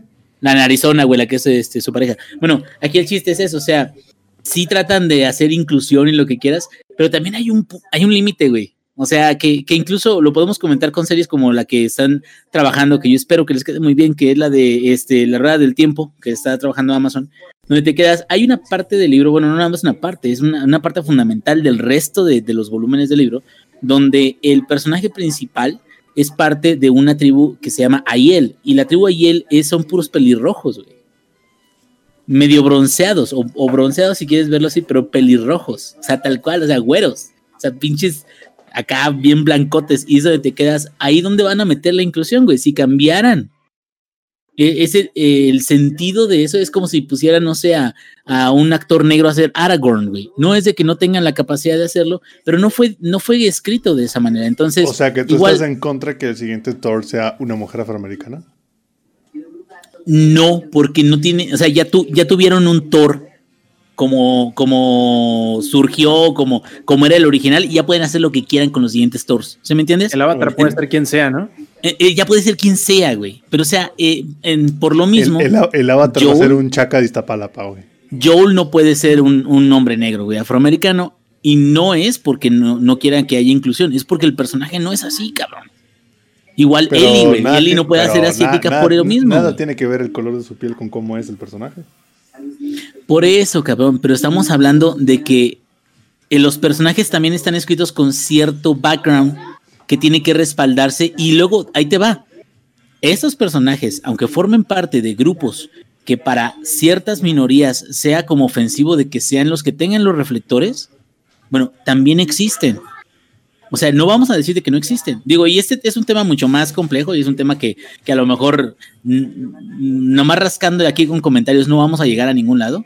Pero a lo que voy es, güey, si así los escribieron, al menos a los principales, órale, güey, todo el, el cast secundario, llénalo de gente adicional, güey, adelante. Y con lo que quieras porque no es tan relevante. Pero los personajes principales que los escribieron de esa manera, sí es importante mínimo conservar eso y si quieres más adelante, pues ver de qué manera evoluciona el pedo, güey. Entonces, digo, entiendo tu postura y como tus tonos de, de sarcasmo de, ay, güey, pues ya que metan, no sé, a un chino, un, un no sé, este, un hindú hace- haciendo claro. a Joel. Sí, no, obvio tiene Yo parte sé, de güey. sarcasmo.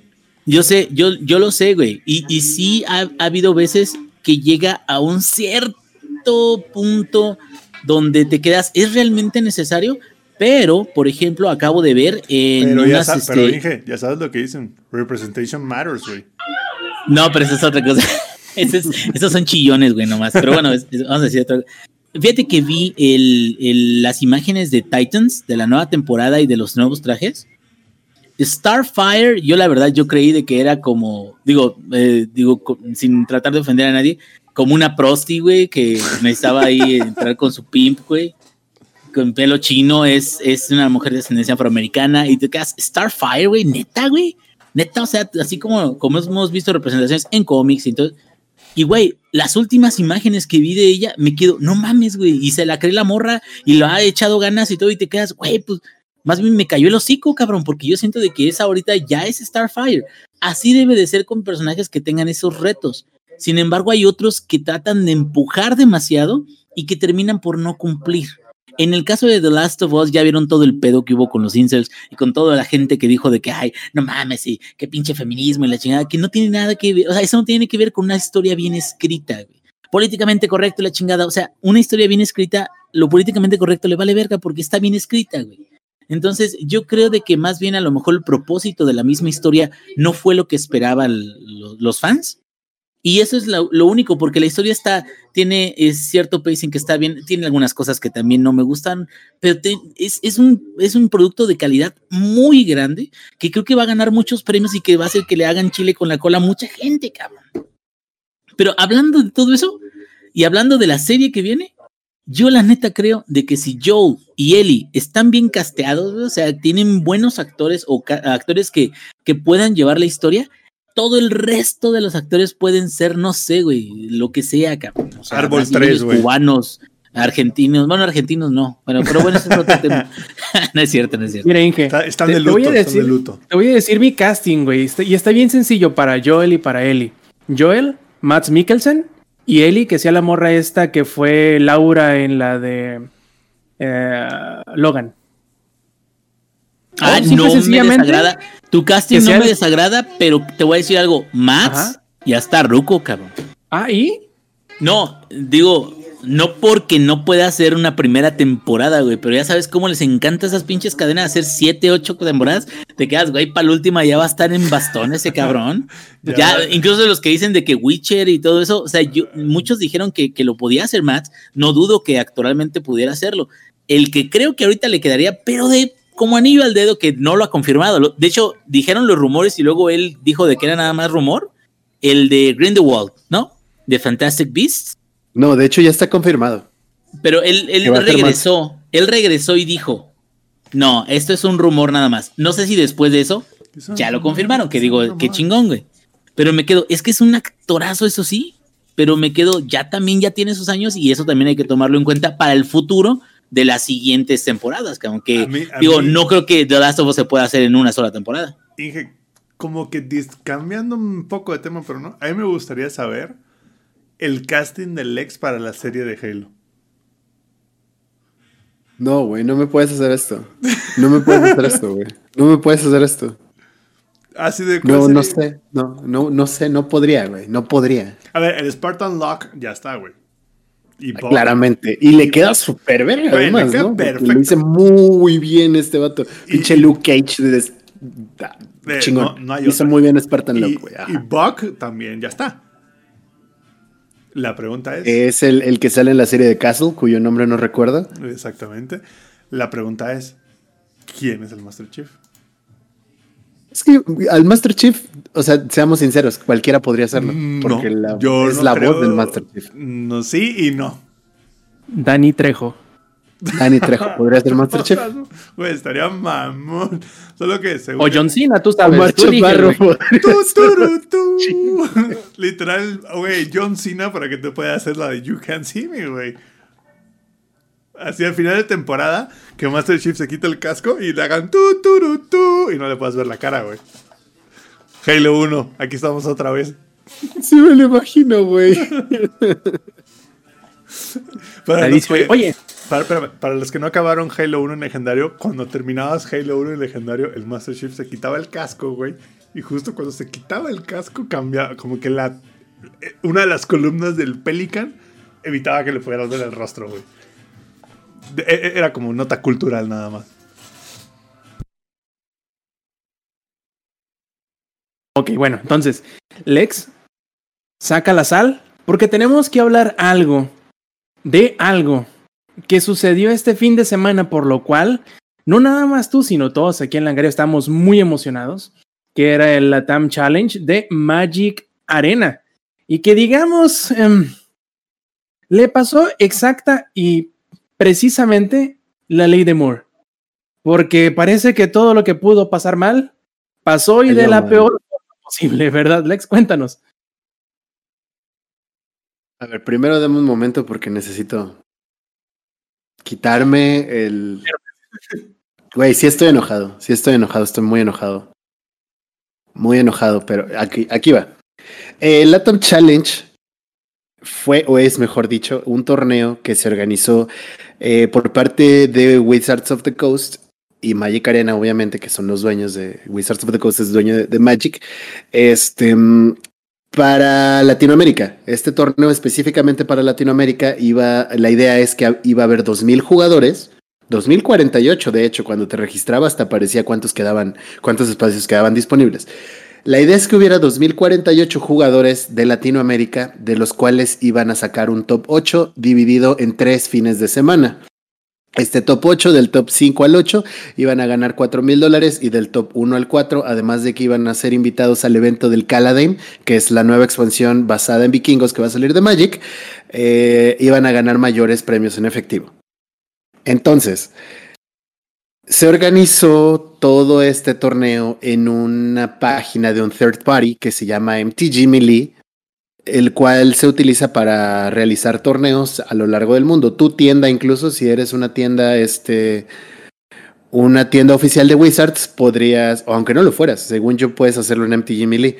Registras tu torneo, em, envías códigos, etcétera, etcétera, etcétera. Entonces, lo que no contaba eh, tanto Magic Latinoamérica como pues Magic Latinoamérica básicamente es que la plataforma no iba a soportar a los 2048 jugadores que había prospectado. Que para empezar, clásico, ¿no? Eso no sé si pasará en otros lugares del mundo, voy a creer que sí, pero en Latinoamérica claramente iba a pasar. Te dicen, a ver, güey, el torneo empieza el día sábado. Tienes hasta el viernes a las ocho y media de la noche para subir la lista de tu deck, porque como en cualquier torneo sancionado y cualquier torneo oficial, necesitas subir una lista de tu deck para corroborar que a lo largo del, del torneo no lo vayas modificando, pues para ir haciéndole counter o lo que sea a los decks contra los que te estás enfrentando. Una vez que tú registras tu mazo, no puedes realizar cambios más que lo del sideboard y también mandas una lista de tu sideboard, ¿no? Bueno, Mucha gente no lo registró y al final eran más o menos para el día viernes como 1.300 jugadores aproximadamente de los 2.048 que habían sido registrados, porque además había una lista de espera de otros casi 400 jugadores que estaban esperando a que algún otro pendejo no se registrara. Pasó, obviamente. Y entonces sacaron otro comunicado en el que decían, está bien, el torneo empieza mañana a las 11 de la mañana, hora Ciudad de México. Eh, les vamos a dar hasta las 9 de la mañana para que registren su deck. Y al final del día fueron aproximadamente 1750 jugadores, más o menos. A las 11 de la mañana ya estábamos, este, ya había lanzado el stream, estábamos preparándonos y todo el pedo. Eh, por ahí de las 11.20 más o menos se jugó la primera partida porque la plataforma de MTG Melee comenzó a tener problemas desde ronda 1. Sin embargo, fue un retraso de 20 minutos. Y es como de, mmm, bueno, está bien, 20 minutos, no pasa nada y lo jugamos. Va a iniciar ronda 2. Había un montón de problemas con la plataforma y en el Discord del Latam Challenge había tres administradores. Tres, de los cuales solo una de las administradoras estaba respondiendo los mensajes. Espérame. Tres para 2048 personas. Ah. O sea, Fue lo mismo que yo estaba diciendo y que me estaba quejando ese día. literal como ventanilla del IMSS, güey. Sí, peor, güey, peor que ventanilla del IMSS, porque si quieren la Oye. ventanilla del IMSS te me hacen una cara fea. Güey, en- el Rob nos puede confirmar. En la ventanilla del IMSS, güey, siquiera ves a la, a, a- a la enfermera, saludos a Alejandra, una de mis mejores amigas, Echados es en su enfermera, que, que sí, y que es enfermera y que le hace caras y se tiene que aguantar el por mí tragas y cosas así, ¿no? Pero bueno, siquiera la enfermera del IMSS, mientras está chingando su tamal, le estás viendo la jeta, güey. A esta morra, obviamente, ¿no? Y a los otros dos administradores que seguramente estaban viendo alguna otra cosa, porque no dudo que estuvieran chambeando, pero nunca dieron la cara al servidor de Discord. Aparte, hay algo chistoso, Lex, es que, porque yo estuve en el stream contigo la mayoría del tiempo. Sí. Me dio mucha risa que hubo un momento en el que fue así como, si no se presenta tu contrincante, mándale un mensaje al administrador. Pero no le podías mandar un mensaje al administrador si no lo tenías de amigo, güey. A eso voy. A eso, Era- a era eso como- voy ya con era ronda como- 2, güey. Era como burocracia del gobierno. Me tienes que traer cinco copias. La Sí, pero- forma 5593. Pero la forma 5591 la tienes que dar tú. Sí, pero si no traes las copias de la forma 433 no te la puedo dar. Es que no me dan la forma 433 y la 553. Algo así pasó. Y de pronto, ay, ¿qué crees, corazón? Ya es mi hora de lonche, entonces, ¿sabes qué? Y ahorita está, espérame y ahorita vale. me atiendes. De ahorita te atienden, sí. a- Y, y te bajan la ventanilla de metal cachadedos, güey. Así. Bueno, esta morra seguramente no estaba chingándose un tamalito porque los organizadores por completo fueron brasileños. Entonces seguramente se estaba chingando un pan, pan de queijo Pau, Pau de queijo. o pau de queijo, probablemente. Frijoada. De un macaco, una delicia. Una delicia. Esto este, es sin, ama- sin, sin cero intención de ser racist ni nada por el Ah, estilo. no, no, ni no, no, es un meme, bueno, Es solamente un meme como cuando nos dicen que saltamos muros. Bueno, Entonces, claro, claro, claro. Se estaban, bueno, ya, ya, ya. Se estaban chingando su chimarrón acá. unas espadas, güey. Se Va- estaba, estaba la cachaste. churrascaría, Va- ¿no, eh, güey? el chimarrón, básicamente. Una picaña. El chimarrón Calentinha, calentinha. Es lo que los argentinos le dicen mate, los brasileños le dicen chimarrón, pero es la misma mamá. Así es, es matecito. Que Dios lo tenga en su santa gloria el día. ¿Quién te conoce, coronavirus? Pero bueno, entonces iniciamos con, bueno, iniciamos entre comillas ronda 2 porque la ronda 2 inició tres horas tarde. Tres horas tarde inició la ronda 2 Para ¿Por los que qué? iniciaron. Para los que iniciaron, claramente, porque un montón de gente estaba dropeando. De hecho, Porque, este, como sí, dice sí, Lalo ahí en el tu tu ronda 2 todavía no empieza, güey. Tu ronda 2 lleva 72 horas de atraso, güey. Además, y- y- como dice Lalo en el chat, ¿no? Dice, ese fue un día cool para el stream, nada cool para Alex. Sí, sí, sí. Porque la verdad es que ese día llegaron muchos seguidores, porque había mucha gente que llegó hacia el stream como de, oye, vengo a ver si tú también estás teniendo problemas con la plataforma. Y Llegaron, se quedaba, lleg- llegaron todos los matacrakens, güey. llegaron los matacrakens, obviamente, güey. Estábamos echando el desmadrito ahí y al menos no nos aburrimos, ¿no? Pero, o sea, tres horas de retraso, güey, en la ronda 2. Y entonces estoy esperando a mi oponente para jugar la ronda 2 y mi oponente jamás llegó. No lo culpo porque fue un desvergue, pero pues siquiera le hubiera dado el, el abandonar el torneo, ¿no? Que fue lo que mucha gente ni siquiera hizo. Entonces, empiezan a preguntar porque el canal de Discord de Latam Challenge se hizo un cagadero porque los administradores o quien haya hecho el Discord ni siquiera fue como para poner límites de, a ver, puedes escribir en este canal si tienes X o Y permisos. Entonces, había un canal donde podías, un canal de texto en donde tú podías patrocinar tu stream y, bueno, eh, promocionar tu stream, perdón, y ahí había un chingo de gente preguntando qué pedo con la siguiente ronda, en donde estaban el canal enfocado para solo los que iban a dropear el torneo.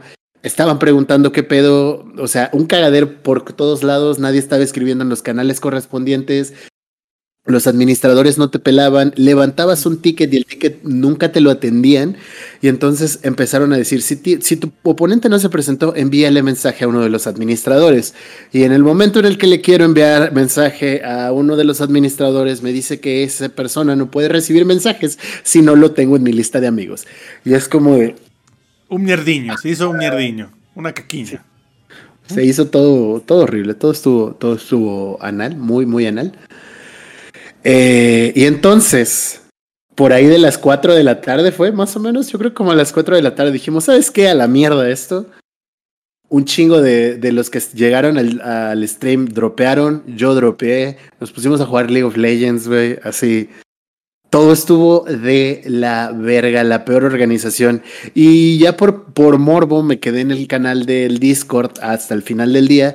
Y por ahí de las siete y media, ocho de la noche más o menos, eh, porque todavía salí con mi hermana, fuimos al súper y fue como de, ya la mierda, ¿no? Todo, güey, vamos por unas, donde nos encontramos una promoción de dos chips por el precio de una, ofertón. Literal tenía Puta, la cintita que decía ofertón, güey. Ya. Me arregló mi día, mi carnal Buen ese fin, día que me papá. Buen fin, papá. Buen papá. fin, papá. Entonces, regreso y estamos echando el desmadrito y yo y vemos, vemos el canal de Discord así por puro morbo y dice, una disculpa a todos por lo que pasaron el día de hoy, bla, bla, bla. Vamos a cerrar el torneo hoy en la ronda 3. Cabe mencionar que para de sábado a domingo, el día domingo iban a pasar 512 jugadores de los 2048 que estaban prospectados. Aproximadamente iban a ser 6 o 7 rondas el día 1 y se jugaron 3. Se jugaron, entre comillas. Se jugaron, entre comillas, tres rondas. Porque tú jugaste una, te partieron el hocico y ya la segunda ya no llegó el güey. Ya no llegó el güey y ya no nos quedamos a la tercera. Porque pues ya, ¿para qué, no? Entonces, sale un comunicado en Brasil, en brasileño, pendejo, en portugués. Bueno, soy un chimpancé, güey, perdón. En, en, tu defensa, puto simio, en tu defensa, no es, exact, mono, no es exactamente igual, es como el castellano y el español, pero bueno, órale. Yo lo sé. Órale, yo si lo estás sé, tan pero soy un pendejo, ¿no? Si estás tan chingón en portugués que distingues el brasileño del, del portugués, órale. No, pues, un aplauso, papá. Eh, Entonces salió un comunicado en portugués porque los organizadores fueron brasileños y ese mismo comunicado parece que lo, que lo metieron en Google Translator y lo lanzaron. Se los juro, se los juro, se los juro, se los juro y se los voy a leer así como muy de rápido porque uno de los una de las personas que llegó este de, de los compillas que llegó ahí al stream nos hizo favor de compartir el comunicado para que todos lo viéramos, ¿no? Entonces, el comunicado dice, hoy dimos inicio a las primeras rondas del Magic Latam Challenge. Desde principio estuvimos ciertos de la importancia del torneo en nuestra región, que es algo increíble y transformador para el mundo competitivo de Magic. Por ese motivo trabajamos con antecedencia y cuidado para que esta etapa tuviera una experiencia impar para toda la comunidad de Magic, sea para los jugadores expertos o aquellos que recién empezaron a jugar. Pero enfrentamos una instabilidad en la plataforma MTG Melee y como resultado la experiencia de varios participantes del torneo fue afectada. Además de rondas que comenzaron con un retraso no razonable. 20 minutos, banda, ya es un retraso no razonable para un torneo así de grande, hecho por Magic Latinoamérica, güey. Tres horas es una patada en los huevos. Sabemos que jugadores tuvieron problemas con logins, validación de resultados y otros quesitos más. Supongo que querían decir requisitos. Durante todo el día, nuestro equipo estuvo en contacto constante con MTG Melee, eh, con el intuito, no sé quieran decir ahí, de solucionar esas situaciones en tiempo real. Pero infelizmente, sabemos que el resultado no fue bueno.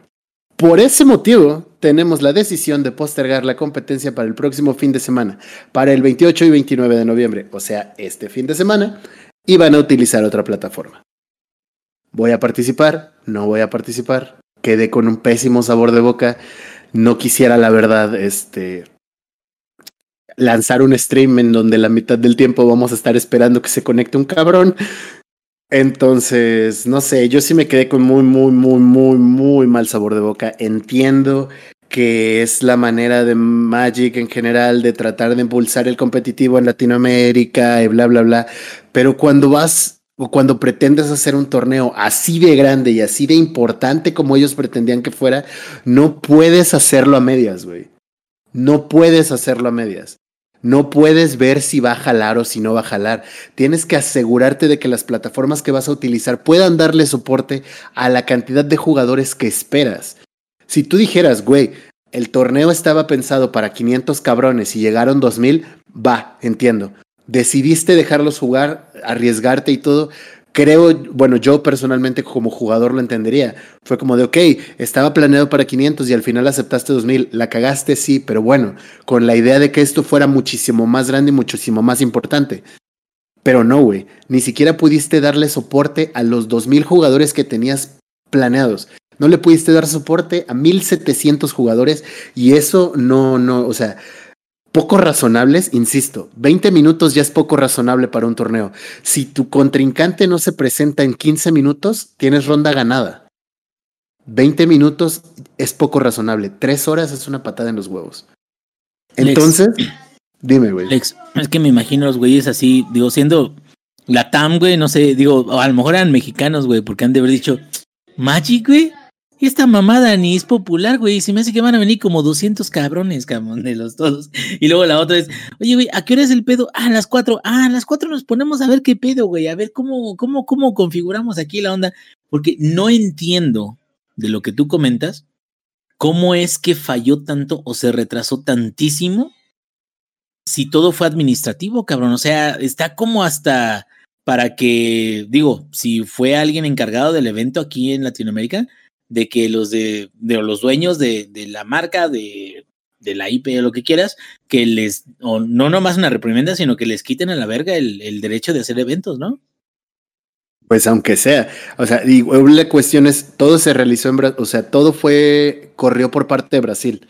Tan es así que los comunicados literal parecían un copy-paste de, este, de Google Translator de que lo escribían en, en, portugués y lo traducían al español como podían y ese comunicado salía en el canal de Discord. De nuevo, de los tres administradores que aparecían como wey, administradores. Yo les manejaba ahí la comunicación portugués, inglés, español.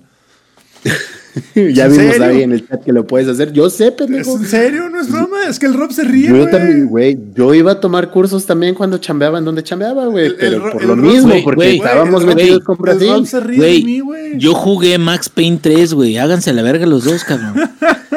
Yo jugué Far Cry, ¿no? También, güey.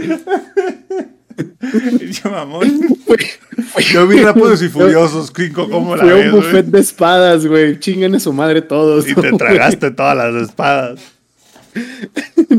y sin la carne, ¿no? Que es lo peor de todo. Como Fakir, cabrón. Y, y sin el gag reflex, güey. chingate esa, chingate esa. Pero bueno, al final del día, de toda la banda que llegó al stream, como para ver qué pedo y se quedó, salió algo, bueno, este, hay gente nueva, hay más gente aquí en el canal de Discord de nosotros, el que no, no hay tres administradores para dos mil cabrones. Topen eso, o sea, aquí nada más somos cuatro. O sea, hay más gente haciendo este Para- podcast que administradores en el Latam Challenge. Cabrón. O sea, güey, ahí, ahí se las dejo, ahí se las dejo de tarea, chéquenlo. Eh, yo no creo que vaya a jugar el torneo este sábado. Me quedé, me quedé tilteadísimo, muy molesto y así como yo, muchísima banda súper, súper, súper, súper encabronada. Pero peor, la banda que le tocó jugar ronda 2 y el deck le escupió cuatro tierras seguidas, así, cuatro turnos de tierras seguidas. Dice, imagínate el coraje, yo leí eso, güey, y no mames, quería llorar con el vato porque es, imagínate esperar tres horas por la segunda ronda y que tus primeros cuatro robos sean cuatro tierras, güey, nada, chingas a tu madre, güey. Chingas a tu madre, güey. Pero eso fue lo que pasó, desafortunadamente esa fue la experiencia. Espero, espero de verdad que este fin de semana las personas que lo vayan a jugar no vayan a tener ningún Oye. inconveniente. Y dime. Lex, y es que si con esa calidad se hizo el evento, ¿con qué calidad o con qué capacidad administrativa crees que vayan a dar los premios, güey? No lo sé, güey. No lo sé, o sea, y sinceramente las únicas personas que se quedaron a ronda 3 a esperar fue porque habían ganado las primeras dos. O por la razón que hubiera sido. Ya hubiera sido que el oponente no se presentara o lo demás. Ya estaban como en el de, güey, ya gané dos, o sea, puedo pasar a día, a día dos, ¿sabes? Y al final lo van a resetear y va a iniciar todo desde cero el torneo el siguiente fin de semana. Entonces, esas personas además perdieron su tiempo, ¿sabes? un, un desmadre. Es- me parece una falta de respeto para toda la comunidad que entró. Y, incluso para la comunidad que no entró, güey. Para la comunidad que entró a ver los streams. Exacto, para la güey. comunidad. Ah, para nosotros que estábamos en el stream, güey, todos listos con la matraca para cuando tú empezaras a jugar. Y nada, güey, o sea, mejor jugaron Fall Guys, güey. Sí, a- así, así de feo estuvo, ya ni pedo. Espero que este fin de semana la, la organización sea muchísimo mejor, que no tengan estos inconvenientes y que el torneo se pueda llevar de la manera correcta. Y a partir de eso, si logran resarcir ese error aquí con un torneo que no va a generar ningún inconveniente o que los inconvenientes van a ser dos de 2000, güey, 10 de 2000, en 10 partidas que haya problemas, va, güey. Entonces, otra vez vas a poder ofrecerle a la comunidad un torneo así de importante que vaya a poder darle la importancia a cada jugador, porque no importa que haya sido un torneo de dos mil personas, cada jugador en ese torneo es igual de importante que los demás, porque todos tienen la misma posibilidad de llegar a la siguiente ronda. ¿Sabes? Entonces, como jugador, nos merecemos esa, esa consideración. Mínimo eso. Mínimo, güey. Así es, güey. Yo de todo corazón espero que este fin de semana le salga todo bien, porque Magic es un juego hermoso. Yo amo Magic, así no se imaginan cómo. Uno de mis tatuajes es, está relacionado con Magic. Así de mucho amo el juego. Entonces yo quiero de verdad que pueda haber un sistema competitivo funcional en Latinoamérica y yo sé que la situación de la pandemia solo lo permite a través de las plataformas web como es Magic Arena que se presta para eso. Porque, un porque también en México nos lo quitaron. El último nacional que hubo en México se, se jugó en 2018. 2018, sí, yo empecé a jugar en 2017. En 2018 fue el último nacional en Magic, de Magic, así presencial. Porque Wizards quitó el apoyo para Latinoamérica también. Ya no hay Grand Prix en Latinoamérica, ya no hay nacionales en Latinoamérica. Cabrón, todo se está reduciendo a Magic Arena dale soporte a esa plataforma si quieres llevar el competitivo ahí. Por favor, güey. Y sí estoy, sí, sí, perdón por el rant, banda, pero sí estoy muy enojado de ese día. Muy, muy enojado, porque no nada más fue el coraje que yo hice, sino el cómo yo le quedé mal como creador de contenido a las personas que vinieron a ver ese contenido que esperaban, ¿sabes? Afortunadamente, llegó más gente, llegó más comunidad y la comunidad lo entendió pero yo sí me quedo con ese mal sabor de boca de no haberles podido transmitir un torneo o el primer torneo importante de Magic en Latinoamérica y que nos termináramos yendo a jugar LOL. Pero bueno. Así son las cosas, Lex. Ni modo. A veces pasa de esta manera, lo sobrepasan incluso sabiendo la necesidad logística que debería de de suponer un esfuerzo de ese tipo, porque no son poquitas personas, güey, dos mil contendientes, por decirlo así, pero está cabrón que no se hayan preparado lo suficiente y que les haya pasado así. Vaya, entiendo lo de la plataforma, pero puedes hacer, puedes hacer eso incluso en Excel. Vaya, nos falló la plataforma, hay que hacerlo offline, pero el tener tan poquita gente que no te permite incluso tomar esa medida, este, ya digamos, emergente ante la falla completa de, de Mili, pues está cabrón, la neta. Y espero ya de menos el habernos platicado sobre ello te haya servido, aunque sea poquito de, de, de catarsis, porque no, güey, no te puedes quedar con todo ese pinche veneno, me cae. Sí, sigo, sigo muy emputado, amigos. Perdón, perdón por el rant, perdón porque pues, creo que ustedes no me habían visto así, pero lo siento. Ya salió. Es, es normal, güey, así debía de ser. Ay, bueno, platiquemos de unas cosas un poquito menos tilteantes y vamos a hablar, obviamente, de Assassin's Creed Valhalla. Ya tenía un par de semanas con el pendiente de, de platicarles sobre el juego. Y antes de empezar, quiero que les quede algo muy en claro. Ahorita tengo ganas de prender el play, tengo ganas de jugar Assassin's Creed Valhalla, porque lo estoy disfrutando, muy a pesar de todo lo que les pueda decir de este punto en adelante. Assassin's Creed Valhalla es un juego bastante bueno, bastante divertido, pero que se siente en muchas partes, por no decirte que en todas, que se estorba a sí mismo. Es un juego que desafortunadamente para los que les gustan los Assassin's Creed, sufre de lo mismo que ha sufrido la segunda o la tercera entrega de todas las miniseries o trilogías que han habido. Porque muchos dirán, Rob, pero si no han habido trilogías, ¿no? Sí, sí han habido trilogías. El primer Assassin's Creed es el, es el, único que podemos decir que es punto y aparte. Establece, digamos, que los lineamientos sobre los cuales construyen la franquicia o, o han construido la franquicia, pero del 2 en adelante empiezan a haber conjuntos o bloques de juegos que evolucionan o se construyen sobre los hombros de los anteriores, porque sale el 2 y es un juego muy bueno, Luego sale Brotherhood que construye encima del 2. Y luego sale Revelations, Que, construye, que, construye encima de Brotherhood. Luego sale el 3. Y luego sale el 4 que construye sobre encima del 3. y luego sale Rogue, que construye sobre encima del 4, y entonces así se la van llevando, ¿no? Con distintas series. Y casi siempre que llegan al último de esta serie, o de bloque, por decirlo así, se nota que, le, que en ese punto ya le echaron demasiadas cosas a la masa, como para que tú, al hacer la pizza, te salga algo funcional. Ahí, ahí, ahí, tengo una. I respectfully disagree, nada más con una. Estoy de acuerdo con todo lo que dices, con los este, juegos originales, las tercias, se podría decir, eh, sobre todo argumentales, porque por ejemplo, la saga de Ezio es precisamente como que te quedas en Revelations, incluso ya como que te quedas, ay cabrón, Revelations ya está medio de hueva, algunas cosas del minijuego de la este, Tower Defense y todo eso. Yo así le voy a poner a mi hijo, güey, Ezio. Ezio Auditore de Firenze, pues que nazca en el junio 24 como mi hija, güey, a ver si le gana, güey. Pero bueno, bueno, vamos a, vamos a ver, a ver, este, digo, fue un, un dato súper ñoño, güey, perdón, pero pues soy, estoy orgulloso de algo que no, no estuvo en mi control.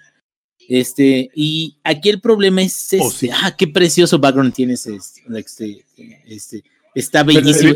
¿Es renacentista, güey? Es es ¿Es la cara. renacentista o de, es de qué arte- época es- es? No, es un arte contemporáneo, güey. Creo que lo vi en el museo. Creo que lo vi en el MoMA de Nueva York. Se me hace que sí, cabrón. Este, pero bueno, aquí a lo que voy es esto. Creo que de los últimos, incluyendo Unity, incluyendo el 4 y los demás, de los últimos, el que me dejó, me dejó mejor sabor de boca, aun cuando sí tenía problemas, fue el Syndicate, que fue justamente el juego antes del Origins. Creo que a lo mejor en el Syndicate llegaron al límite de hacer las iteraciones de los juegos basados en como, como fue Unity, como fue el incluso el, Black Flag que trajo lo de lo- los barcos y lo naval. Entiendo perfectamente bien. Syndicate no fue malo, más bien ya era mucho de lo mismo. Y cuando traen a Origins, traen otra corriente donde el questing es más parecido, hasta mucha gente lo dijo, al tipo Witcher, más RPG, más todo eso. Ahora, de lo Y- que tú platicas de Valhalla, El sistema es de que items, güey. Exacto, pero lo que... No, y aparte, te voy a decir algo. De Odyssey a Origins, el sistema de, de, de ítems de, de Origins comparado con el más... Bueno, con Odyssey, Origins está más jodido, güey, es más tedioso. Pero ahí te va. El- Según lo que yo entiendo que dice Rob, es que esta nueva idea o esta nueva corriente desde el Origins y Odyssey, en Valhalla ya no supieron mejorarla o la mejoraron en unas partes y en otras no, pero que al menos la tercera parte de esta nueva corriente de Assassin's Creed ya no se sostiene al menos con tanta solidez como sus antepartes, sus Mira. antecesores. Por eso hice la aclaración muy puntual al inicio. No estoy diciendo en ningún momento, ni quiero llegar a la conclusión de que el juego es malo. No es malo, sino que tú muy bien dices, Syndicate era muy bueno. Sí, Syndicate era muy bueno. Syndicate no se desmoronaba eh, por el peso de, sus propia, de su propio contenido. Tienes razón. Pero el motivo del por qué a lo mejor en esta ocasión con Valhalla sí esté pasando es porque es un juego intergeneracional y se queda justo en medio, que es como que demasiado para el Play 4, pero no lo suficiente para el Play 5 o con Xbox igual, ¿no? Entonces, a lo mejor ese es el punto clave del por qué este parece que no cuaja tan completo como cuajó el Syndicate, porque el Syndicate estuvo, entre al puro mitad de la generación y es muy bueno. Valhalla es muy bueno también, con todos sus problemas, con todas sus deficiencias, pero aún así, repito, tengo ganas ahorita de prender el play y ponerme a jugar Valhalla. En ningún momento todos los problemas que, tenga, que tengo y todas las percepciones que tengo en contra, que se podría decir, contrarrestan el hecho de que lo estoy disfrutando y que quiero seguirlo jugando. Solamente que se nota que le pusieron demasiadas cosas encima y que no puede con su propio peso. No le dan las piernas para mantenerse en pie en algunas situaciones. Y que esas situaciones son las más importantes dentro del juego. Pero no le quita disfrute. E- Es como una contradicción bastante rara, ¿no? Se nota que, que muy apenitas puede, que acá y allá, pero aún así quiero seguirlo jugando. Y así les va a pasar a muchas personas. Porque yo creo que este Assassin's Creed, si lo hubieran, si lo hubieran hecho esperar un año más, seis meses más, que no fuera intergeneracional, probablemente hubiera sido mejor. Pero no, no te- solo esperar, sino mejorar los sistemas, ¿no? Tú mismo mencionaste eso. Sí. No nada más mejorar los sistemas, sino tratar de quitar todo ese cascajo que no necesitaba. Porque se nota que en muchos, en muchas partes pusieron cosas solamente porque podían, pero no necesariamente porque debían ponerlo. O sea, aplicaron la de yo ya llegué hasta este punto, entonces voy a construir, voy a agregarle más a este punto. En lugar de decir, ok, ya llegué hasta este punto, vamos a ver de este punto para atrás qué me sirve, qué no me sirve para este tipo de juego que quiero construir. Lo que me sirva lo traigo, lo que no, a chingar a su madre y aparte pongo ideas nuevas. Sino que es como de, wey, como ya es el que le sigue al anterior, ponle todo lo del anterior más aparte nuevo. Sí, le- les, les, les pasó el feature creep y además les pasó la falacia del, ¿cómo es en español? Del sunken cost fallacy, que es la falacia del, del coste enterrado, algo así es. Ya llegué hasta cierto punto y no me queda salvo seguir, porque si no, todo esto que ya le invertí a mi madre, y eso es una falacia. Puedes decir, no, todo lo demás lo he hecho para la chingada y de aquí para adelante sigo construyendo otra cosa distinta. Entonces, yo creo que le pasó las dos cosas al mismo tiempo. Por ejemplo, les voy a hacer una bien sencilla. Em, una de las características más importantes de, de Valhalla, o quizá no más importantes, pero de las que vas a estar cayendo en ellas constantemente, es el de las incursiones. ¿Qué es esto? Tú tienes tu Drakkar, que es el, el barco vikingo, tienes tu tripulación y a medida que vas explorando el mundo te vas a encontrar con ciertos asentamientos que vas a poder hacer incursión. Llegar, invadir, sacar las, los, em, los materiales que tienen, etcétera, etcétera, ¿no? Tú puedes esconderte y hacer las cosas como asesino, acercarte por la espalda a los vigías y bla, bla, bla, ¿no? El problema está en que el juego se trompica a sí mismo, se tropieza a sí mismo, en donde tú quieres acercarte a un enemigo por la espalda y el personaje decide que no, que mejor se va a trepar en esa pared. Y ya que te bajas de la pared y sigue la, la- la retícula sobre el enemigo y te permite asesinarlo sigilosamente, y dices, lo voy a, lo voy a asesinar sigilosamente. Como hay tantos personajes en pantalla, tantos enemigos, se te atraviesa otro enemigo que lo tienes de frente y en vez de asesinar al que tenías en la retícula, le pegas al otro y ya no puedes asesinar al primero. ¿Sabes a qué juego le pasa eso? Y también es un juego de Ubisoft. Le pasa mucho al Ghost Recon Breakpoint y al Ghost Recon Wildlands. Que es un juego donde hay un montón de mecánicas stealth y un montón de mecánicas para que supuestamente acabes la historia en stealth. Pero la realidad es que no, güey, porque es así como de, ah, sí, échate stealth, güey, hay 150 enemigos en la base. Y esos 150 enemigos, 100 se están viendo al mismo tiempo. No hay manera de que yo pase esta parte sin hacer un desmadre. Sin que llame yo a los refuerzos y traiga un Digo, tanque. porque la, porque la mecánica no te lo permite, güey. Justo. La, las patrullas de, las, de los personajes no te lo permiten. Porque Exacto. también los niveles o los asentamientos o lo que, lo que encuentres no están diseñados para que sea de una forma o de otra. Que es, fíjate como, que. es como Far Cry, güey. eh, eh, fíjate que yo tengo, yo tengo mucho que, que este, alabar a, a Deshonor. Porque Deshonor auténticamente, güey, es un juego que está pensado en. ¿No quieres matar un alma, güey? Y conseguir tus objetivos? Date, güey. O sea, te va a costar un chingo, pero lo puedes hacer.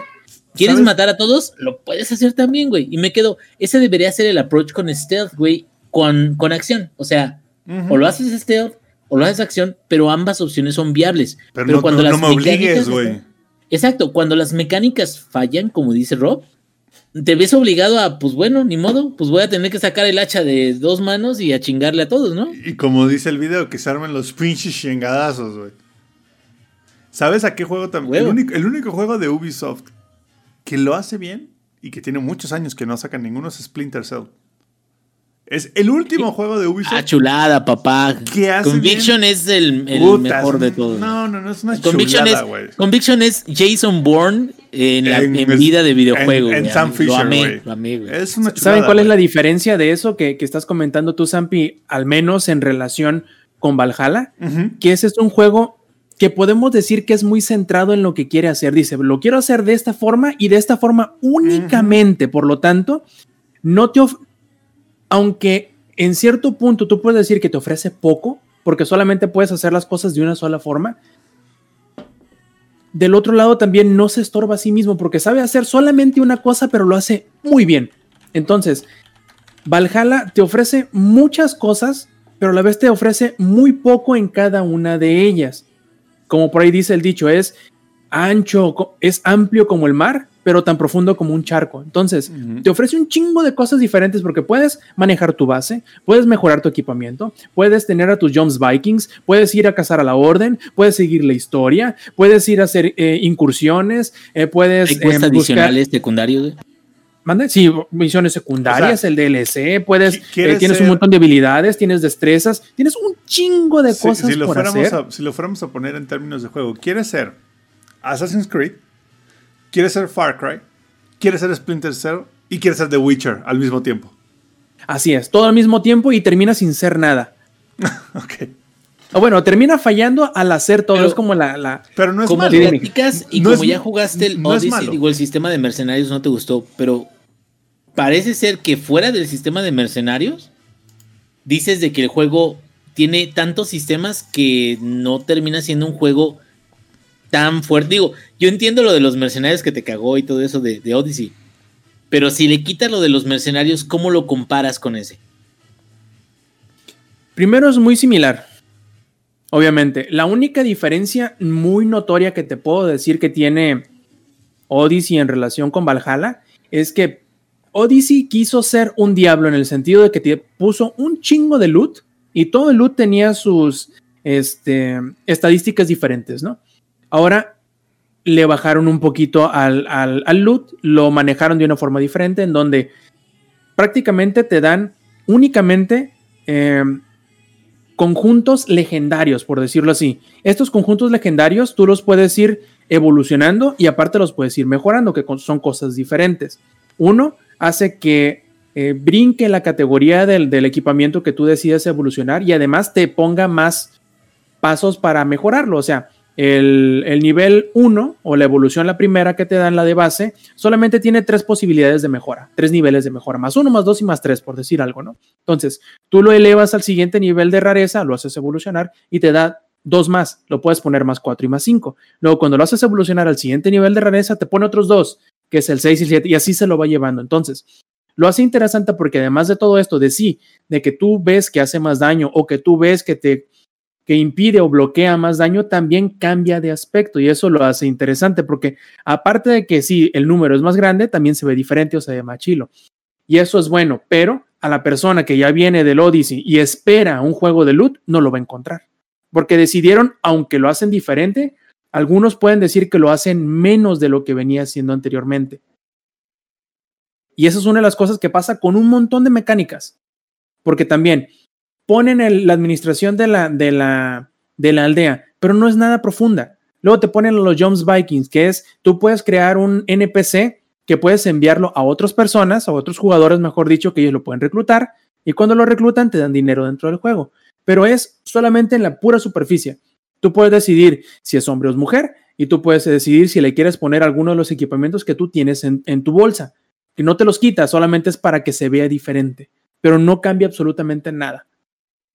Entonces, como te digo, le ponen muchas cosas, tienen muchas cosas, pero la mayoría de esas cosas son solamente la pura cascarita, no tiene nada de profundidad.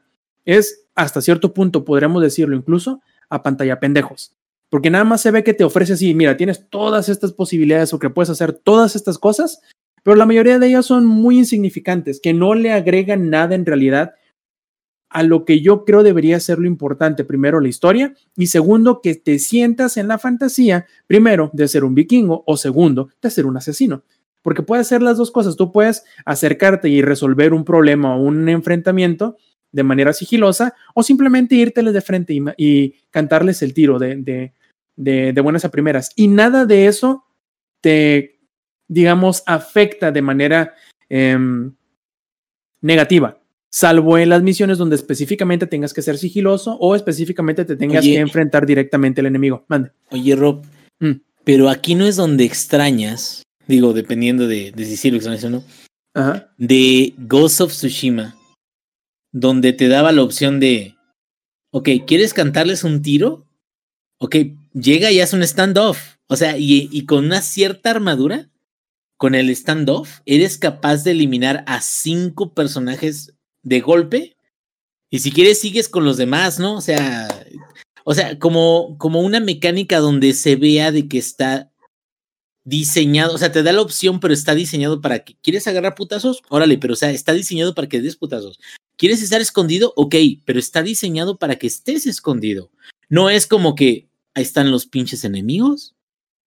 Tú decide qué onda, pero no hay una sorpresa. O sea, no sabemos si si, te va a servir o si no te va a servir. Tú lo descubrirás cuando juegues. Que no es una putada eso. güey? Así es, mira, de hecho, muchas de, de las... ¿Cómo decírtelo? Ghost of Tsushima, muy a pesar de que sea un juego completamente de la generación anterior, no es tan incompetente, o mejor dicho, es más elegante que Valhalla, en muchos sentidos, no digo nada más en estilo gráfico y en presentación, sino es más elegante en la acción, porque tú no, al menos yo nunca sentí que, que Ghost of Tsushima en cuanto a la acción, al momento de pelear y de esquivar y de hacer parries y de utilizar las habilidades, etcétera, fuera torpe. O que se implementara de manera distinta o que tú tuvieras la sensación de que el personaje hace una cosa distinta a la que tú le estás pidiendo que haga. Y en Valhalla eso es, y hasta cierto punto en los demás Assassin's Creed también, pero en Valhalla creo que es más aparente o más evidente. Sí sucede. En que dices, yo quiero utilizar esta cosa, quiero hacer esto, quiero disparar, quiero atacar, quiero cubrirme, quiero rodar. Como es tanto el desmadre que te ponen enfrente con esto de las incursiones, que son 30 de tu lado y 30 del otro lado, va a haber un pendejo que va a llegar y te va a pegar. Y no te diste cuenta. ¿Por qué? Porque estabas volteando a ver una parte distinta. Van a decir, Roberto, pero eso es parte de que tú no tenías cuidado con tus eh, alrededores. Sí, es cierto. Pero no tendría por qué ser así. No tendría por qué ser tan torpe. Un ejemplo muy claro de la torpeza o de la mala implementación o de la poca elegancia de uno de los sistemas nuevos de Valhalla es el siguiente. Tu ingeniería lo sabrás un poquito más claro porque lo jugaste más. Zampi también lo jugó, pero muy poco, el Odyssey. En el anterior, tú solamente subías de nivel y subías de nivel y listo. Te daban más vida, te daban más, eh, más defensa, más ataque y, Y ya. más skills. Sí, sí, sí. Y ya era todo lo que hacías. Tú nomás te ibas al skill tree y decías, ok, tengo un punto de mejora, lo voy a utilizar en estabilidad. Y ya, ok. Valhalla, al momento de que tú subes de, de nivel, te otorga dos puntos de destreza. Dos puntos de habilidad, perdón, dos puntos de habilidad. Donde tú los inviertes o los gastas es un tablero gigantesco, donde tú vas avanzando casilla por casilla, puntito por puntito, hasta por llegar a un nodo que te da una habilidad ya más tangible. Por ejemplo, la habilidad de llegarles por la espalda y hacerles un asesinato sigiloso es un nodo. Eso, eso Ajá. está terriblemente mal. Espérate, no llego a lo peor. Eso está bien Es en que- teoría. Tú dices, está chido porque es un, es un árbol gigantesco de un Sí, montonal de habilidades. O sea, sí, pero es una habilidad que debería ser inherente al juego. E- ese es un punto. Y como dice Eddie, suena cool. El problema es que es muy torpe. Porque vamos a suponer que tú tienes, inicias en inicias y hay tres nodos, ¿no? El nodo que se enfoca en el ataque cuerpo a cuerpo, el enfrentamiento directo. El que se enfoca en el enfrentamiento de en rango de arquero, por ejemplo, y el que se enfoca en los ataques cuerpo a cuerpo sigiloso. El problema está en que tú no sabes qué habilidades están enseguida de esos nodos, sino hasta que uno de los puntitos se acerca al siguiente nodo. Y Entonces tienes no que hay andar- visibilidad más adelante de, de donde estás.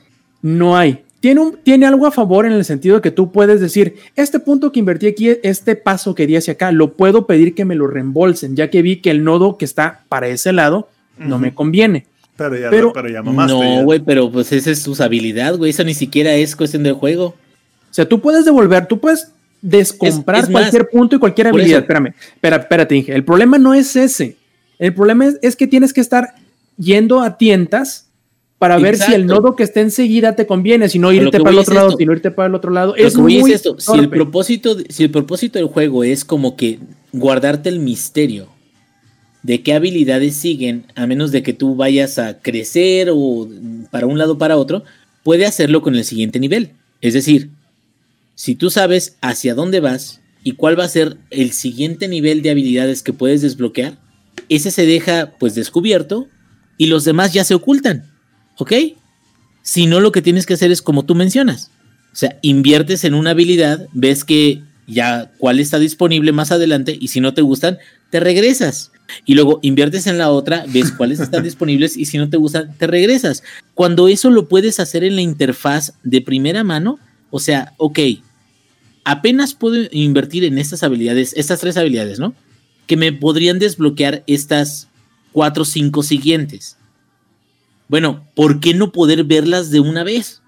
¿Por qué no poder ver sus estadísticas de una vez, no? Ese es Exacto, ese ese es es el mi problema. punto. Ese es Ese- mi punto. ¿Por qué lo es- haces de esta manera tan torpe? No, y ese es un problema. El otro problema que yo le veo es que hay habilidades que deberían ser inherentes del juego. Como poder asesinar por la espalda. Es como si tú me dices, ah, claro, estás jugando un Call of Duty en el que si quieres apuntar y no hacer el famosísimo hipfire, necesitas invertir puntos de experiencia para llegar ahí. Es como de, güey, se supone que es algo... Es más, el juego se llama... Icónico. Assassin- Ajá, el juego se llama Assassin's Creed, güey. Pero El juego empezó Sí, güey, pero con eso de que el juego traía cuchillas en las Sí. muñecas, güey. Pero ahí te va, no, y, y de hecho la regresa a Valhalla, güey. Porque de hecho, Odyssey no tiene cuchillas, tiene No, una no tiene. lanza, un pedazo de una lanza que es de, de este güey del de 300, ¿cómo se llama? De Leonidas. Leonidas. Leonidas, ujú. Este, pero ahí te va, o sea, incluso en ciertas progresiones de videojuegos, hay habilidades que vas adquiriendo según la historia lo va requiriendo. O sea, es decir, y estas no intervienen o no tienen que ver con habilidades que, o puntos de habilidades que tú vas adquiriendo con subir de nivel. ¿Sí? Es decir, son habilidades desbloqueables, pero son desbloqueables a huevo conforme va apareciendo la historia.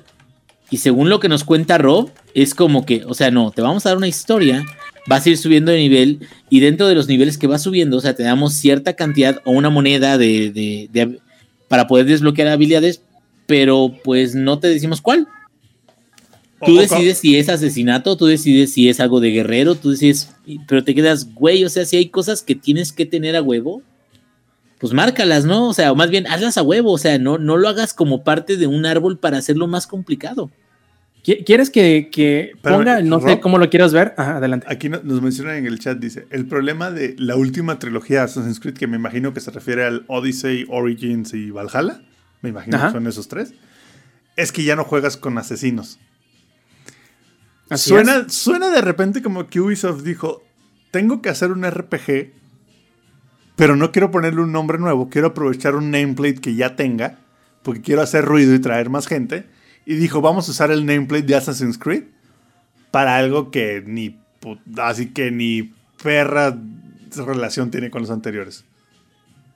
Así es, mira, tiene razón en ese sentido y que a lo mejor ese es el motivo del por qué alguna de esas habilidades no las pusieron como default, pero aún así ellos encuentran la forma de cómo, vaya, no eres un asesino porque no te reclutan y porque dejan, en- entre comillas, en la decisión de Eivor, del personaje principal, serlo o no. O sea, le dicen, mira, te vamos a dar tu cuchilla oculta, este, te vamos a enseñar a hacer el, el- te enseñamos en algún punto, que es parte de la historia, a hacer el salto de fe, de infiltrarte, etcétera, etcétera. Te lo enseñan, pero no te dicen, ahora eres un asesino, ¿eh? No.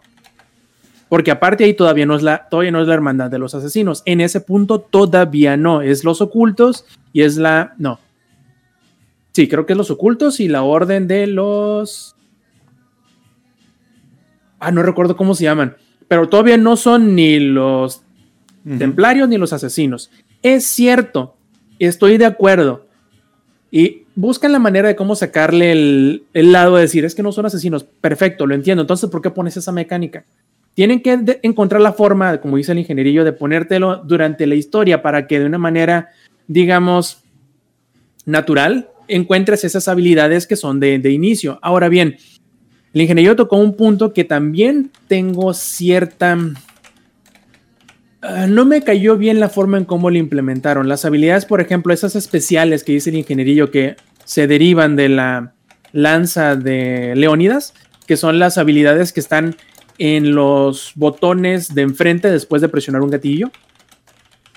Si no los buscas y no los encuentras, no los tienes en Assassin's Creed Valhalla. De hecho, si te fijas en el video, no los tengo ahí todavía. Son libros que están regados en el mundo y si no los vas y los buscas, no los vas a tener nunca. Son habilidades muy, muy, muy útiles.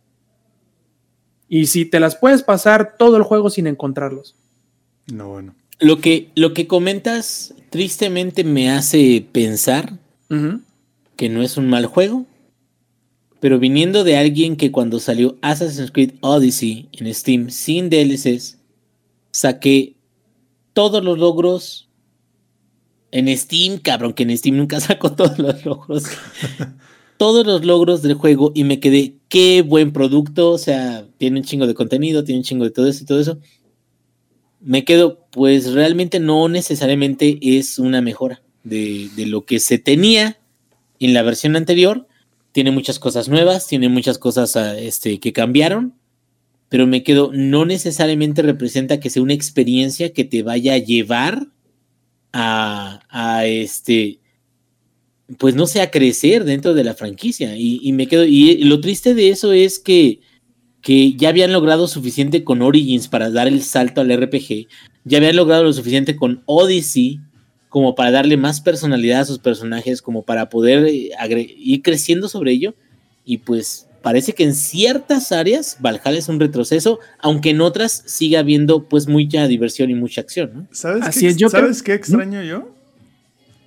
Assassin's Creed 1, 2 y 3, no sé si se acuerdan, pero avanzabas en la historia y de repente te desconectaba del Animus, que se llamaba, y avanzabas una historia fuera del Animus que te daba una razón por la cual avanzar dentro del Animus. Pero Eso sí es algo que extraño. La, historia del Animus, desde el 3, ya empezó a tomar menos relevancia que el mundo vivo. No, por eso. Que, ellos, que se daban. Te voy a decir por qué. Lo abandonaron a la mierda, güey.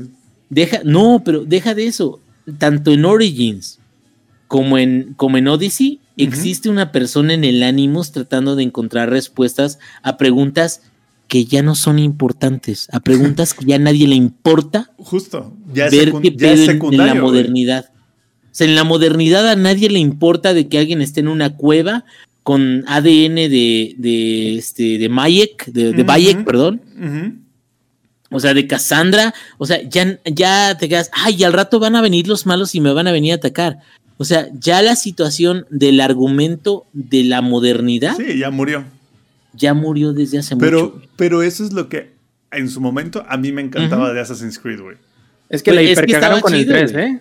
Estaba chido, güey. El 3 estuvo de la verga, güey. Sí, no, el 3 estuvo horrible. Porque pero movió esa parte del argumento, movió la parte del argumento moderno a un punto de no retorno, güey. Pero lo que voy es que eso era un detalle muy chido de Assassin's Creed, güey que era como de, güey, ¿cómo conecto lo actual con lo que pasó hace siglos, güey? O sea, literal lo que pasó hace un chingo de años, güey. Y entonces te daba, incluso me acuerdo del 1 y el 2 en específico, que avanzabas hasta cierto punto en la historia y te obligaban a salir del Animus. Así de que salta del Animus porque te vas a salir del Animus y te vamos a explicar que hemos, ahora sí que basado en lo que has hecho dentro del Animus, que aprendimos en el mundo moderno. ¿Sabes cómo se perdió, güey? Incluso, espérame, incluso hasta justificaban el tema de las habilidades, güey, dentro del Animus. Sí, exacto. era así como de. cuándo se perdió? Güey, la sincronización de la de. Hubo un Assassin's que no me acuerdo si es el 3 o el 4, creo que es el 3, güey. El Black Flag. Donde eras como un becario o un, un new hire. Black Flag. Black Flag. Y llegas a la empresa donde se supone que te contratan para que tú hagas estas vivencias de, de personajes que ellos le llaman testings, o sea, de un mundo este, abierto y lo que quieras. Ahí es ya cuando la modernidad perdió pues su pinche propósito. Pero estás de acuerdo conmigo que era lo que originalmente le daba como que un feeling muy perro. Era como el balance. O sea, no, no le llames como como que era lo más importante, no. No, no lo era, no lo era. Era como el. Como que en términos de fantasía y en términos de, ay, ¿puedo recrear a alguien? El balance era, es que esto tiene, lo que yo haga en el pasado con el personaje que puedo usar para asesinar y para crecer y para descubrir, tiene repercusión en el presente. Y a partir de del 3 y Black Flag, ya eso valió verga, Ya, como de, y ya Eres un videojugador, a la verga, no me y, ya, y ya no se digan los últimos tres. No, o sea, ya no se diga en el Odyssey, este, Origins y en Valhalla. Ya, y ya. Es lo secundario de lo secundario de lo secundario. Porque No, sigue sí, existiendo. Porque aparte le ponen como de Animus versión, ¿qué es, Rob? ¿Como 8 o algo así? Ya ni me acuerdo qué versión le ponen. Ya en este creo que no muestra. De hecho, es bien interesante. A mí, al menos por lo personal, primero, nunca me ha interesado la, la historia fuera del Animus. Y si por mí fuera, ojalá la dejaran de lado y se echaran el clavado completamente de hacer eh, ficción histórica. Que se olviden de la parte del, de- del presente, porque en realidad yo sé que sí hay gente que les importa y que les interesa y que les parece algo bueno. pero Pero, ni creo lo dejan que, bien. Pero creo es que, en este punto es lo mismo de lo demás. Eh, Lo ponen nomás por ponerlo porque es algo que es tradición y que no les está dando nada que los no lo están aprovechando como una como un beneficio, sino que simplemente es un lastre que simplemente los está jalando y Pero, los- pero no ¿sabes, les permite hacer lo que pueden ser. ¿sabes por qué es un lastre? ¿Por qué? Porque decidieron hacer un juego que no era un Assassin's Creed y a huevo ponerle el nameplate de Assassin's Creed. También. De hecho, mira, Le hubieran puesto, puta, vikingos, güey, algo no sé. Ya sabes, los vikingos, tu RPG favorito de Ubisoft. No lo sé. El chiste es que le hubieran cambiado el nombre, hubieran quitado Assassin's Creed del nombre y se quitan de todo este lastre. Y es como, ¿saben qué? Altair, ¿quién? Ezio, ¿quién? O sea, es como de, esto es otro pedo, güey. Esto es otro juego, nada que ver. A lo mejor la mecánica del melee es similar, pero es como de, güey, nada que ver, güey. A lo que voy es que a huevo quieren meterle el Assassin's Creed al nombre, algo que no es lo con lo que empezó Assassin's Creed. Obviamente Assassin's Creed ha ido evolucionando, pero creo que ya es como de, güey, ya es otro juego totalmente diferente. Los últimos tres, creo que le pudiste haber puesto como de Origins, Odyssey y Valhalla, y hubieran jalado hasta más chingón todavía. Porque nadie se hubiera estado preocupando por el tema de, del Animus y el Assassin's y esa madre. Así es. De hecho, ya para el último ejemplo que tengo que darles, porque hay muchos más, no es nada más este, estos que he dicho y este que voy a agregar, de lo que les digo que como que dieron muchos pasos hacia muchos lados, pero nunca dieron el paso completo. Siempre, siempre, siempre lo dieron a medias. Ahorita estamos viendo en el video que estoy utilizando al águila. Pregúntame cómo chingado se llama el águila y cuántas veces lo he utilizado.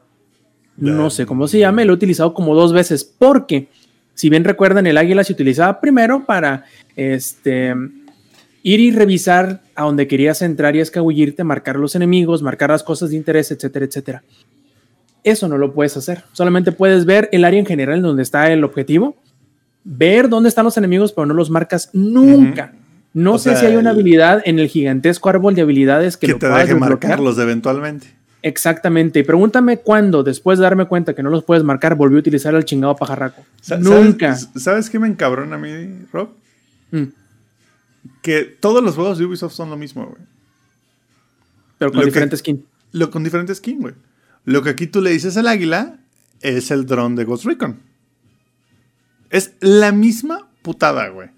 Y el dron de Ghost Recon, a medida que vas avanzando en el árbol este, genealógico de habilidades, este, puedes marcar más gente, dura más el dron. O sea, lo que voy es. Y ahí sí digo, pinche Ubisoft huevón, güey. O sea, al final del día, sí, Valhalla es un muy buen juego, sí. Pero si ya jugaste Ghost Recon si ya jugaste Far Cry, es la misma jalada con otra skin. Podríamos decir que sí. De hecho, ahora quiero hablar de lo, de lo que me ha gustado, de lo bueno, de lo que he notado, de lo que, vaya, me hace ahorita tener las ganas de prender la consola y seguir jugando. Primero, el setting está muy bien logrado. Le- eh, ahorita estamos viendo el setting inicial que es en Noruega, que es donde yo decía, es que no se ve tan de siguiente generación. Pero eso es por muchos motivos. Primero, se ve, porque se ve pedorrón, la verdad.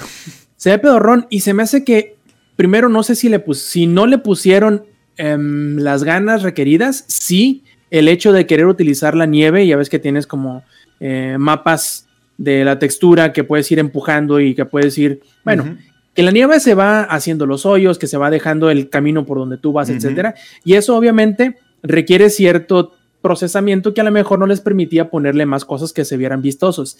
También es cierto que un paisaje nevado es lo más monótono y aburrido que hay en el planeta y probablemente eso tampoco ayude.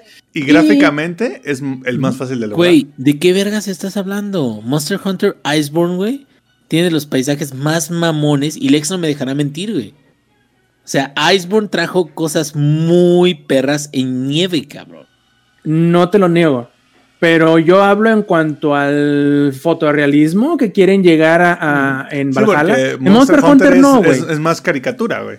Sí, o sea, te, te enfrentas a un pinche dragón de 300 metros, o sea, no mames. O sea, claro que va a Pero ser no más el dragón, estamos hablando del ambiente. No, y entiendo lo- a lo que te refieres con que, ay, el, el- lo, es monótono. O sea, hay formas de no hacerlo monótono. Y es exactamente lo que estoy diciendo, que no O sea- sé si porque no le pusieron. Vaya, creo que la primera impresión que da Valhalla, al menos en el PlayStation 5, no, no sé si, lo yo, si yo lo viera con otros ojos de haberlo jugado en el PlayStation 4, decir, mira, es que sí se ve muy chido, se ve mejor que el, que el Odyssey de Play 4, pero como lo estoy viendo con ojos de nueva generación, como lo estoy viendo con, con ojos que vienen de, de pasar horas y horas en Ghost of Tsushima, que es un Parece juego de Play 4. güey. hermoso, que tiene un estilo increíble, que tiene un, un- un apartado artístico que es inmejorable por ningún juego de mundo abierto. Ujú. Si ves este y dices, "Eh, sí se ve chido, los rayos de luz están bonitos, pero como que este eh, escenario no me, Como que no me inspira en nada. se enfocaron tanto en los 10 metros alrededor del jugador que se les olvidó el resto. Ese es Sí, no, y aparte, no, no, no luce, es a lo que voy. O sea, eh, el, el- el- el escenario nevado no te da nada de inspiración. Eh, tú dijeras, bueno, es que tiene ray tracing y lo vas a ver en los reflejos. ¿En dónde lo vas a ver en los reflejos si todo el agua es turbia en Noruega? En ningún lado vas a ver un chingado reflejo. Eso cambia y mucho una vez pasas allá propiamente dicho el juego. Esto es el prólogo. El- y, y eso, Bueno. mande. Este, digo, perdón la interrupción. Una de las cosas que a mí más me gusta de los Assassins, y ahorita que estás mencionando Noruega se ve medio este Pero- apagadón, medio, medio aburrido Desabrido. en lo que quieras, desabrido, desabrido. es Como dirían en el barrio, está pedorro. Es- está pedorrón. Eh, pero a mí una de las cosas que más me ha gustado de los últimos tres Assassin's Creed es de que han soltado una versión de Tour. Y es que el equipo se ha esforzado bastante como para hacer representaciones más o menos certeras de cómo estaba esa localización en, el, en la época en la que están tratando de ponerte a tu, tu personaje, ¿no? Entonces, en Assassin's Creed Origins te ponen Egipto y te ponen todo lo que había en Egipto en esa época. En Odyssey es lo mismo, en Grecia, y te dicen muchas de las cosas. Hay muchos tours de, de cómo se hacía el vino, de cómo se hacía, este, cómo vestían las mujeres, cuál era la política, este, los Juegos Olímpicos, etc. Me quedo. Yo he visto de que hay ciertas inconsistencias históricas en armas y en, y en vestimenta de Valhalla. Hasta ahorita, de lo que tú has visto, ¿crees que tanto el escenario como pues todos los elementos que, que lo integran sí podrían ser parte de este tipo de tours? Completamente. A, a lo que voy es, en la vida real, tú te vas al desierto, ya sea desierto de arena o desierto de nieve, es la cosa más aburrida del planeta, más monótona, porque no hay ningún, por lo general, no hay ningún punto de atracción que tú digas, ah, mira qué bonito es aquella montaña, sí, ¿verdad? Volteas tres metros hacia la derecha, ah, cabrón, otra montaña que se ve exactamente igual de bonita. No. Tres metros para la derecha, ah, cabrón, otra montaña. Es lo mismo, es muy monótono, es muy insípido. No digo que no sea históricamente correcto, en realidad no me importa si, es- si es históricamente correcto o no. Lo que me importa es que sea en el Origins, ingenierillo. Cuando estás en el desierto es la parte más aburrida de todo. Cuando llegas a un asentamiento en Egipto dices, verga, qué bonito es, todo colorido, lleno de gente. Este oasis es increíblemente lleno de vida. Pero así es, en lo la vida mismo. real, güey. Sí, pues, cuando ya llegas a Inglaterra es muy bonito. Hay mucha diversidad de, la, de la fauna, de la flora, de los eh, ríos. Ahí sí se ve porque es un río calmo. Ahí sí ves todos los reflejos, se refleja el, el- el bosque que está ahí enfrente, se refleja el barco pesquero que estás pasando por un lado, se refleja la luz del sol, pasan a través de los árboles porque hay diferentes tipos de árboles. Está más inspirada la parte de Inglaterra. A lo que yo voy es que es una muy mala primera impresión. Pero de ahí en fuera, el diseño de los personajes es muy bueno. El diseño de las armas está muy chido. La historia me está gustando muchísimo. Es mucha intriga, es mucha. eh, eh, meten muchas cosas que está muy bien de, de las. eh, mitologías nórdicas y cómo chocan o cómo se complementan o cómo se parecen o en qué diferencian con las inglesas, también la forma de, de, cómo son los nombres, de cómo se llaman, de, la, de cómo se parecen los idiomas eh, del inglés antiguo al nórdico.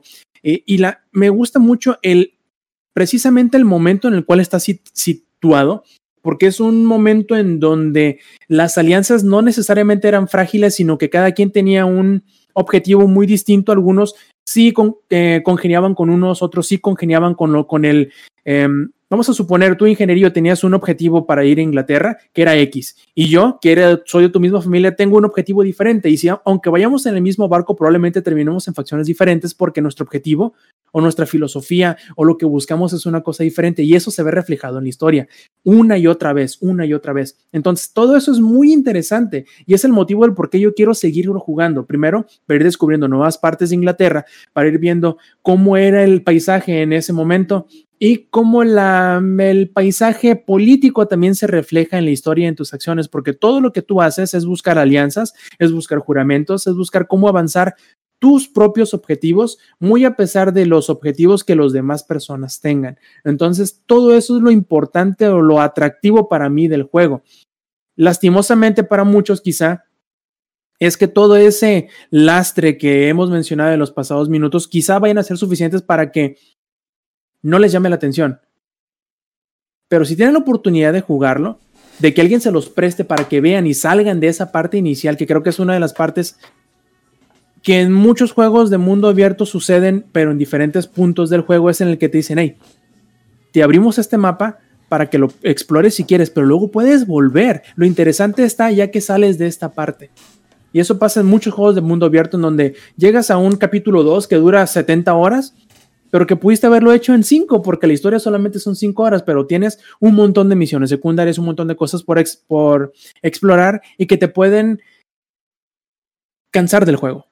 ¿Por qué? Porque tú ves que no avanza la historia principal, pero es simplemente porque tú no avanzas en la historia principal.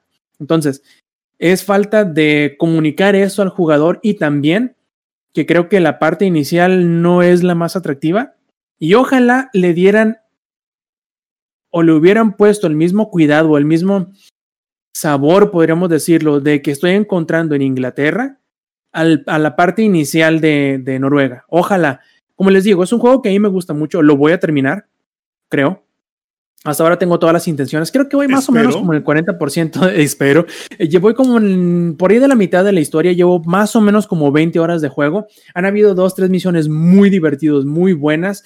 Eh, ahorita estoy terminando una que me parece interesante la forma y las mecánicas que te hacen participar en, pero creo que tiene ciertos problemas de implementación, como que, por ejemplo, tienes que buscar quién es un traidor pero todas las pistas que te ponen. Oye, tienes uh -huh. que buscar el impostor. Ándale, todos son sospechosos y de hecho sí. La, los tres que te ponen son sospechosos como probables eh, culpables o probables traicioneros o traidores. Pero muchas de las pistas más importantes que te dan, en realidad la solución de esa misión no aparecen en el quest log nunca. Lo hace interesante porque te pone a buscar las misiones, te pone a buscar las pistas pero el hecho de que hmm, se acuerdan de cierta mecánica de cierto pájaro que no sirve para nada, ahí podría ser muy útil y no lo puedes utilizar. Entonces tienes que estar utilizando constantemente la vista de águila que le acabamos de ver ahí en el, en el video, que se pone las cosas azules, para que te vaya mostrando las pistas a las cuales tienes que acercarte. Y tienes que hacerlo cada 5 metros, porque solamente el radio es de 5 metros, eh, bueno, de 20, no sé. Un mapa gigante. Uh -huh, así es. La misión está muy divertida, está muy chila, está muy intrigante, pero aún así, nuevamente, la implementación puede ser un poquito torpe. Aún así, el juego me está gustando, no... Oye, Rob, mm. Preguntan aquí en el chat. Sí, sí, muy History uh -huh. Channel, muy Ray Tracing, pero dime, ¿ya tienes la montura del lobo gigante? Tengo el lobo blanco, que no sé si sea el mismo de la montura del lobo gigante, pero eso obviamente es una misión secundaria. Lo voy a buscar, quiero tenerla. Muy bien, muy bien. Y bueno, me imagino yo que en unas semanas más que volvamos a hacer otra edición del Backlog Checking, voy a seguirles hablando de Assassin's Creed. Y yo creo, ingenierillo, que vamos a dejar tu Shadowlands pendiente para el siguiente episodio, porque ya nos estamos pasando de tueste eh, con aparte, este episodio. Aparte, puro juego de virgen, güey. Y además Puro- que le va a dar más chance al ingenierillo de encontrarle esos pedacitos que a lo mejor no le gusten o que a lo mejor hagan que... Uh, no, no, no. A ver, el Inge como buen fan de WoW ya sabe que no le gusta, güey. Exactamente, ya voy a lo mejor Desde el nombre, güey. Ah, desde el nombre. Dice, el nombre no me gusta, güey. Porque a lo mejor le Shadowlands. encuentre que sí, que sí le guste o que le haga, que le hizo cambiar de opinión de decir no lo iba a terminar, pero lo voy a terminar quizá. Dice el Esas Inge, poquitas horas más que voy a poder jugar sean lo que lo necesita. Shadowlands ha sido funado, dice el Inge. ¿Por qué? ¿Por Está qué muy funado, sospechoso. Pero bueno, ingenierillo, entonces, si lo dejamos para el siguiente programa, todo eso, empecemos contigo No, con las... No, no, no, tengo, tengo dos horas listas para comentarles de Ala. Shadowlands. No lo dudo. No, no, Ni, no, no, no, lo no, dudo no, ni amigos, tantito, güey. Cabrón. Ya te conocemos, pero bueno, No, no, antes no. de No, pasar no, no, las despedidas, ingenierillo, No, sí, mejor vamos a despedirnos porque si no, no acabamos. Primero y antes que nada, eh, abrimos una nueva sección en langaria.net, que si ustedes acceden a langaria.net diagonal enlaces, van a poder encontrar todos, todos, todos los enlaces de las redes sociales, de los podcasts, de los canales de Twitch, de los canales de YouTube, ahí en langaria.net. Échenle la vuelta, por favor, y ahora sí, empezamos con las despedidas. Ingenierillo, ¿cuáles son las tuyas? Pues bueno, muchísimas gracias a todos por estarnos viendo en este, en este podcast en vivo. Vi de que tuvimos ahí una fluctuación, pero muy sana, muy sana de más de 10 eh, viewers, eh, como 4 o 5 somos nosotros, pero no importa, no importa. Muchas gracias a todas las personas que nos están viendo. Y eh, este, pues bueno, estamos listos para comentarios más de Shadowlands. A lo mejor lo que puedo hacer de aquí al siguiente podcast es tratar de avanzarle un poquito más. Porque, digo, independientemente de que la historia a lo mejor a muchos no les parece, hay varias zonas, hay varios dungeons, hay, van a liberar este raid y todo eso, entonces creo que es un, un, un buen tiempo para reseñar eso y este, eh, dentro de todos los demás títulos que van a salir en este tiempo, Shadowlands se supone que es más o menos grande en términos de MMO, entonces vamos a seguir dándole seguimiento. Muchas gracias a todos los que nos están escuchando y eso es todo. Gracias. Lex, si ya te calmaste un poquito, a ver, ¿cuáles son tus saludos? Poquito. Eh, saludos a toda la banda que anduvo aquí en el chat. Como siempre, saludos a David Prestige, a Erisu, a Eddie Márquez, a Glitsky Tenamaku, a Necrodeck, a Strong Hype Minok, Airblader y Baby Satan que anduvieron acá echando el desmadrito. Saludos a todos ellos y a los que vayan a escuchar la versión grabada. Ven- Váyanse a dar una vuelta para saber eh, en el video a qué background se refieren luego cuando hacemos esos comentarios, siquiera para, para que lo vengan a clipear. Zampi. Saludos, evidentemente, a todos los que estuvieron en el chat, los que estuvieron participando con nosotros, los que nos van a escuchar en la versión grabada, editada por nuestro glorioso líder Rob Sainz, por nuestro líder supremo de la Unión Soviética, Roberto Sainz, porque sí, es un tirano, pero bueno, sal- saludos a todos ustedes. y este, no, y pues muchas gracias por participar. Nos dejaron una pregunta muy interesante ahí en el chat, pero te lo dejo a ti, líder supremo tirano. Perfecto. No, no, no, no soy, no soy líder supremo ni tirano, soy un dios generoso. Ah, discúlpeme usted, mi lord. A la verga. La Su puta madre. La, la pregunta la vamos a dejar un poquito más para adelante. Primero, saludos, saludos a mi novia María, que por ahí anda batallando con las michis recién este, esterilizadas, que sí les está dando bastante caña, por decirlo de alguna forma. También un agradecimiento enorme a todos los suscriptores Prime, a Omega X0, Ominox007, a Elipso, a Jefesto, Marignol 10, Sigala 777, a Kenai Lex y el Inge, a Parts. Y antes de pasar a lo demás, les recuerdo nuevamente que si quieren eh, seguirnos la pista por la web, con, eh, congeniar con nosotros, eh, compartirnos sus preguntas y todo eso, sobre todo los que no nos están viendo y participando en vivo, pueden hacerlo eh, a través de langaria.net, diagonal enlaces. Además, si quieren acompañarnos en la grabación en vivo del Showtime Podcast, lo pueden hacer todos los martes, 8 y media de la noche, hora de la CDMX. ¿Por dónde? Por twitch.tv, diagonal langaria. Y ahora sí, dice Omega X0 o Minox007, dice él que quiere ver Gotis. ¿Cuáles son los nuestros? Zampi. A ver, a ver, ¿quiere ver Gotis? ¿Qué pedo con Exacto, esa así lo puso él, Así yo lo no puso, sé. Quiere Así ver, lo puso. quiere verte el Goti. Este, Quiere ver Gotis. Mira, si American Truck Simulator hubiera salido este año, sería American Truck Simulator. Pero bueno, ya sabemos que American Truck Simulator. Ya llevas de Halo 3, güey. O sea, no mames. O sea, sabemos que no salió este año, entonces no aplica para Game Güey, of the si Year. Witcher hubiera salido este año, a la verga, A Witcher. la verga, Game of the Year. Es que, güey, hay juegos que sí podrían ser Game of the Year como por cinco años seguidos, güey. Porque no hay nadie que les quite la corona. Pero bueno, si yo fuera a escoger un juego Game of the Year, Half-Life Alyx. Por gameplay Nice. novedoso, muy buena historia, Nice.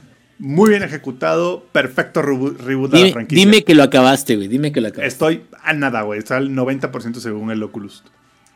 Huevo, huevo. Por pudiente. Por pudiente. Sea, el Rob se acaba de comprar un Play 5 que cuesta el doble del cuesta. ¿eh? Déjame decirle que aquí el pudiente es el Rob, no yo. Pero tú no, no estás poniendo en la ecuación lo que te costó la computadora que corrió el No, Alex. A ver. Una cosa es una cosa y otra cosa es otra cosa. Detalles, detalles. detalles, detalles más, detalles menos. Lex, Eh, no sé, güey. Siento que no he jugado suficiente. Magic este the. Gathering Arena. Juego de la, la vida. Challenge. Juego de la vida. Magic, Magic, Magic, pero no arena. O sea, Magic en general. No, pero creo que voy a esperar a Monopoly. Cyberpunk. Hay mucho, mucho hype con eso y yo también le tengo mucha fe. Pero creo que este año no he jugado como lo suficiente nuevo realmente para determinar un, un Game of the Year. Así que voy a esperar Cyberpunk y me voy a quedar pendiente con eso. Yo, yo, antes de que empiece el Inge con su otra media hora de podcast, yo tengo un Game of the Year que no es un videojuego, güey. Es What Do You Mean? Que es básicamente como un Cars Against Humanity, es un juego de mesa. Es como un Cars Against Humanity, pero de memes, güey. Es lo mejor de la vida. Cómprenlo. No sé si lo vendan en México, pero cómprenlo. Está chulo. De hecho, los que están viendo en el podcast está ahí abajo. Es esa caja blanca que se ve ahí. A ver, ingenierillo, dinos por qué es Ghost of Tsushima. Ah, que la verga. Sí. No, bueno, bueno, bueno, bueno. No, ni, no, para, no. Ni, ni para que estuviera el suspenso de Doom Eternal, güey. La primera, la primera es esta, güey. Eh, dice Lex. Ah, yo no sé, pero quiero ver eh, eh, este Cyberpunk y todo eso. Bueno, ahí te va. Ya voy bastante avanzado en Like a Dragon, ¿sí? Lo estoy disfrutando muchísimo, cabrón. Es un juego que me está gustando mucho. Que espérate, cuando termine la campaña, o cuando termine, digo, si quiero realmente sacar los logros o lo que quieras, o sea, tiene capacidad de que lo siga jugando otras 60 horas más, cabrón. O sea, para poder sacar todos los logros. Me gusta, me gusta, es, es un Yakuza tal cual, 100%. Oye, Pero sí tiene unos detalles, cabrón. ¿Qué onda, la- Yakuza Like a Ninja. Yakuza like a ninja, güey, como este Jo- Jorge Falcón, así con el pinche pelo así todo mamón. Pero, este, como dices, digo, no, me conoces también, güey. No me conoces aún. No, sí me conoces, güey.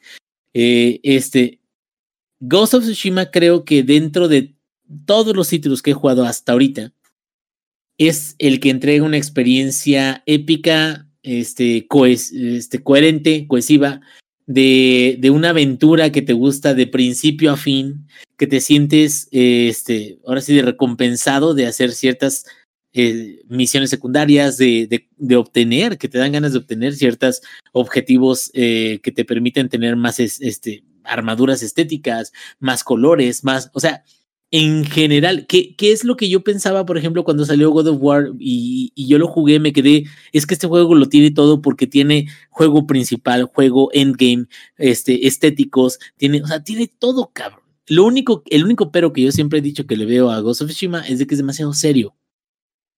Como es demasiado serio, no tiene ninguna misión, bueno, tiene muy poquitas misiones donde él toca un poquito la comedia o la alegría.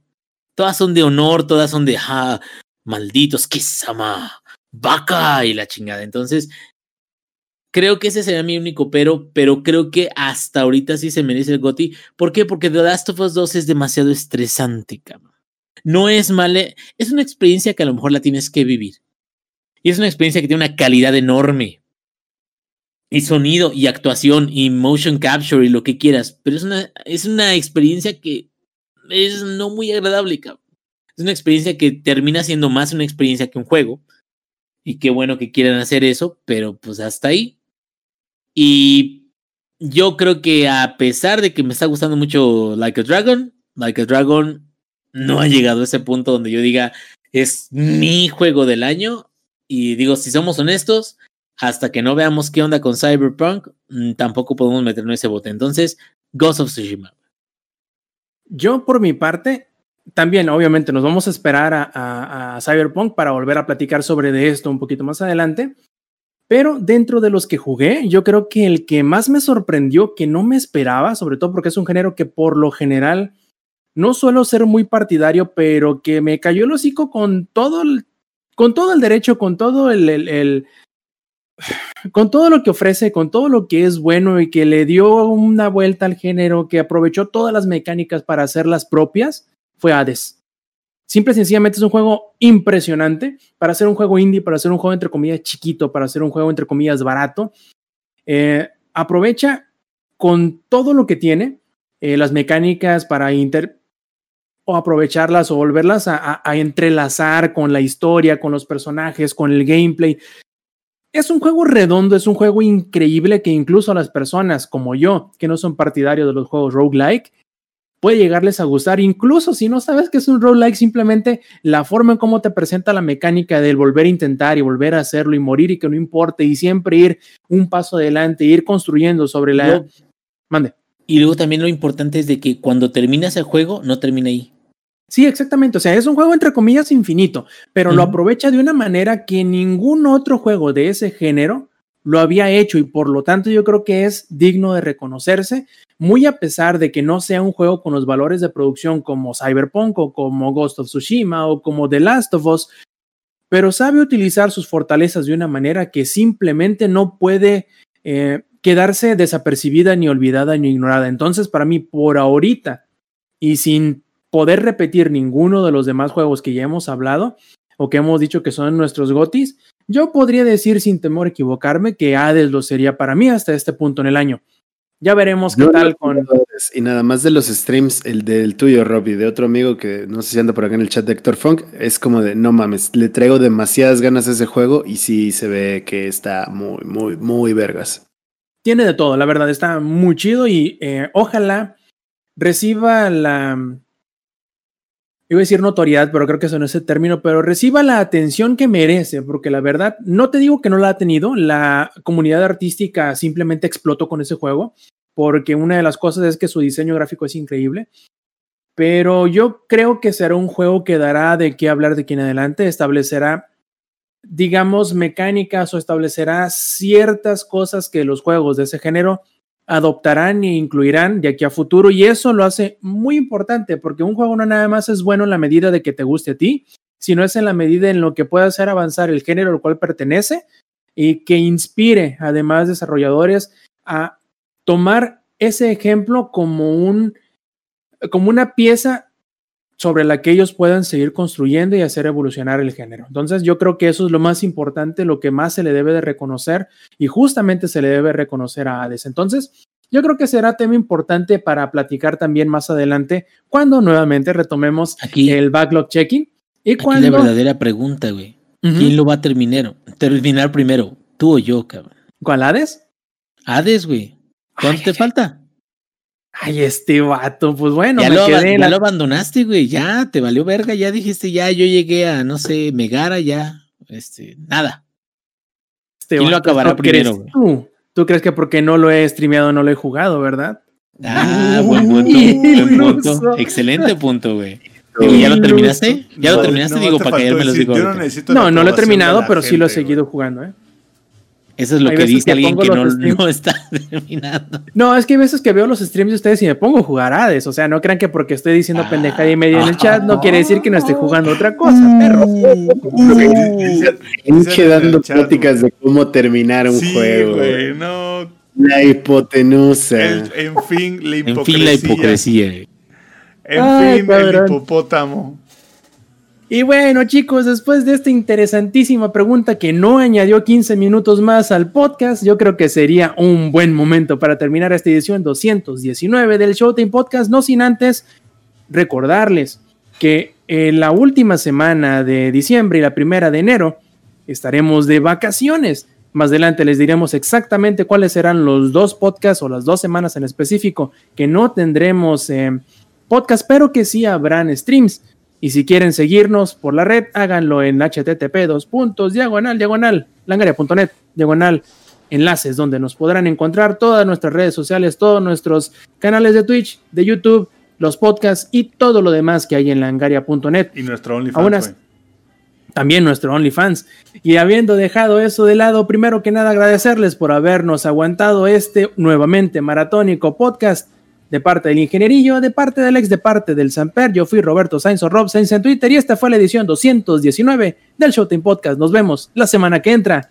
Stay Metal. Langaria.net presentó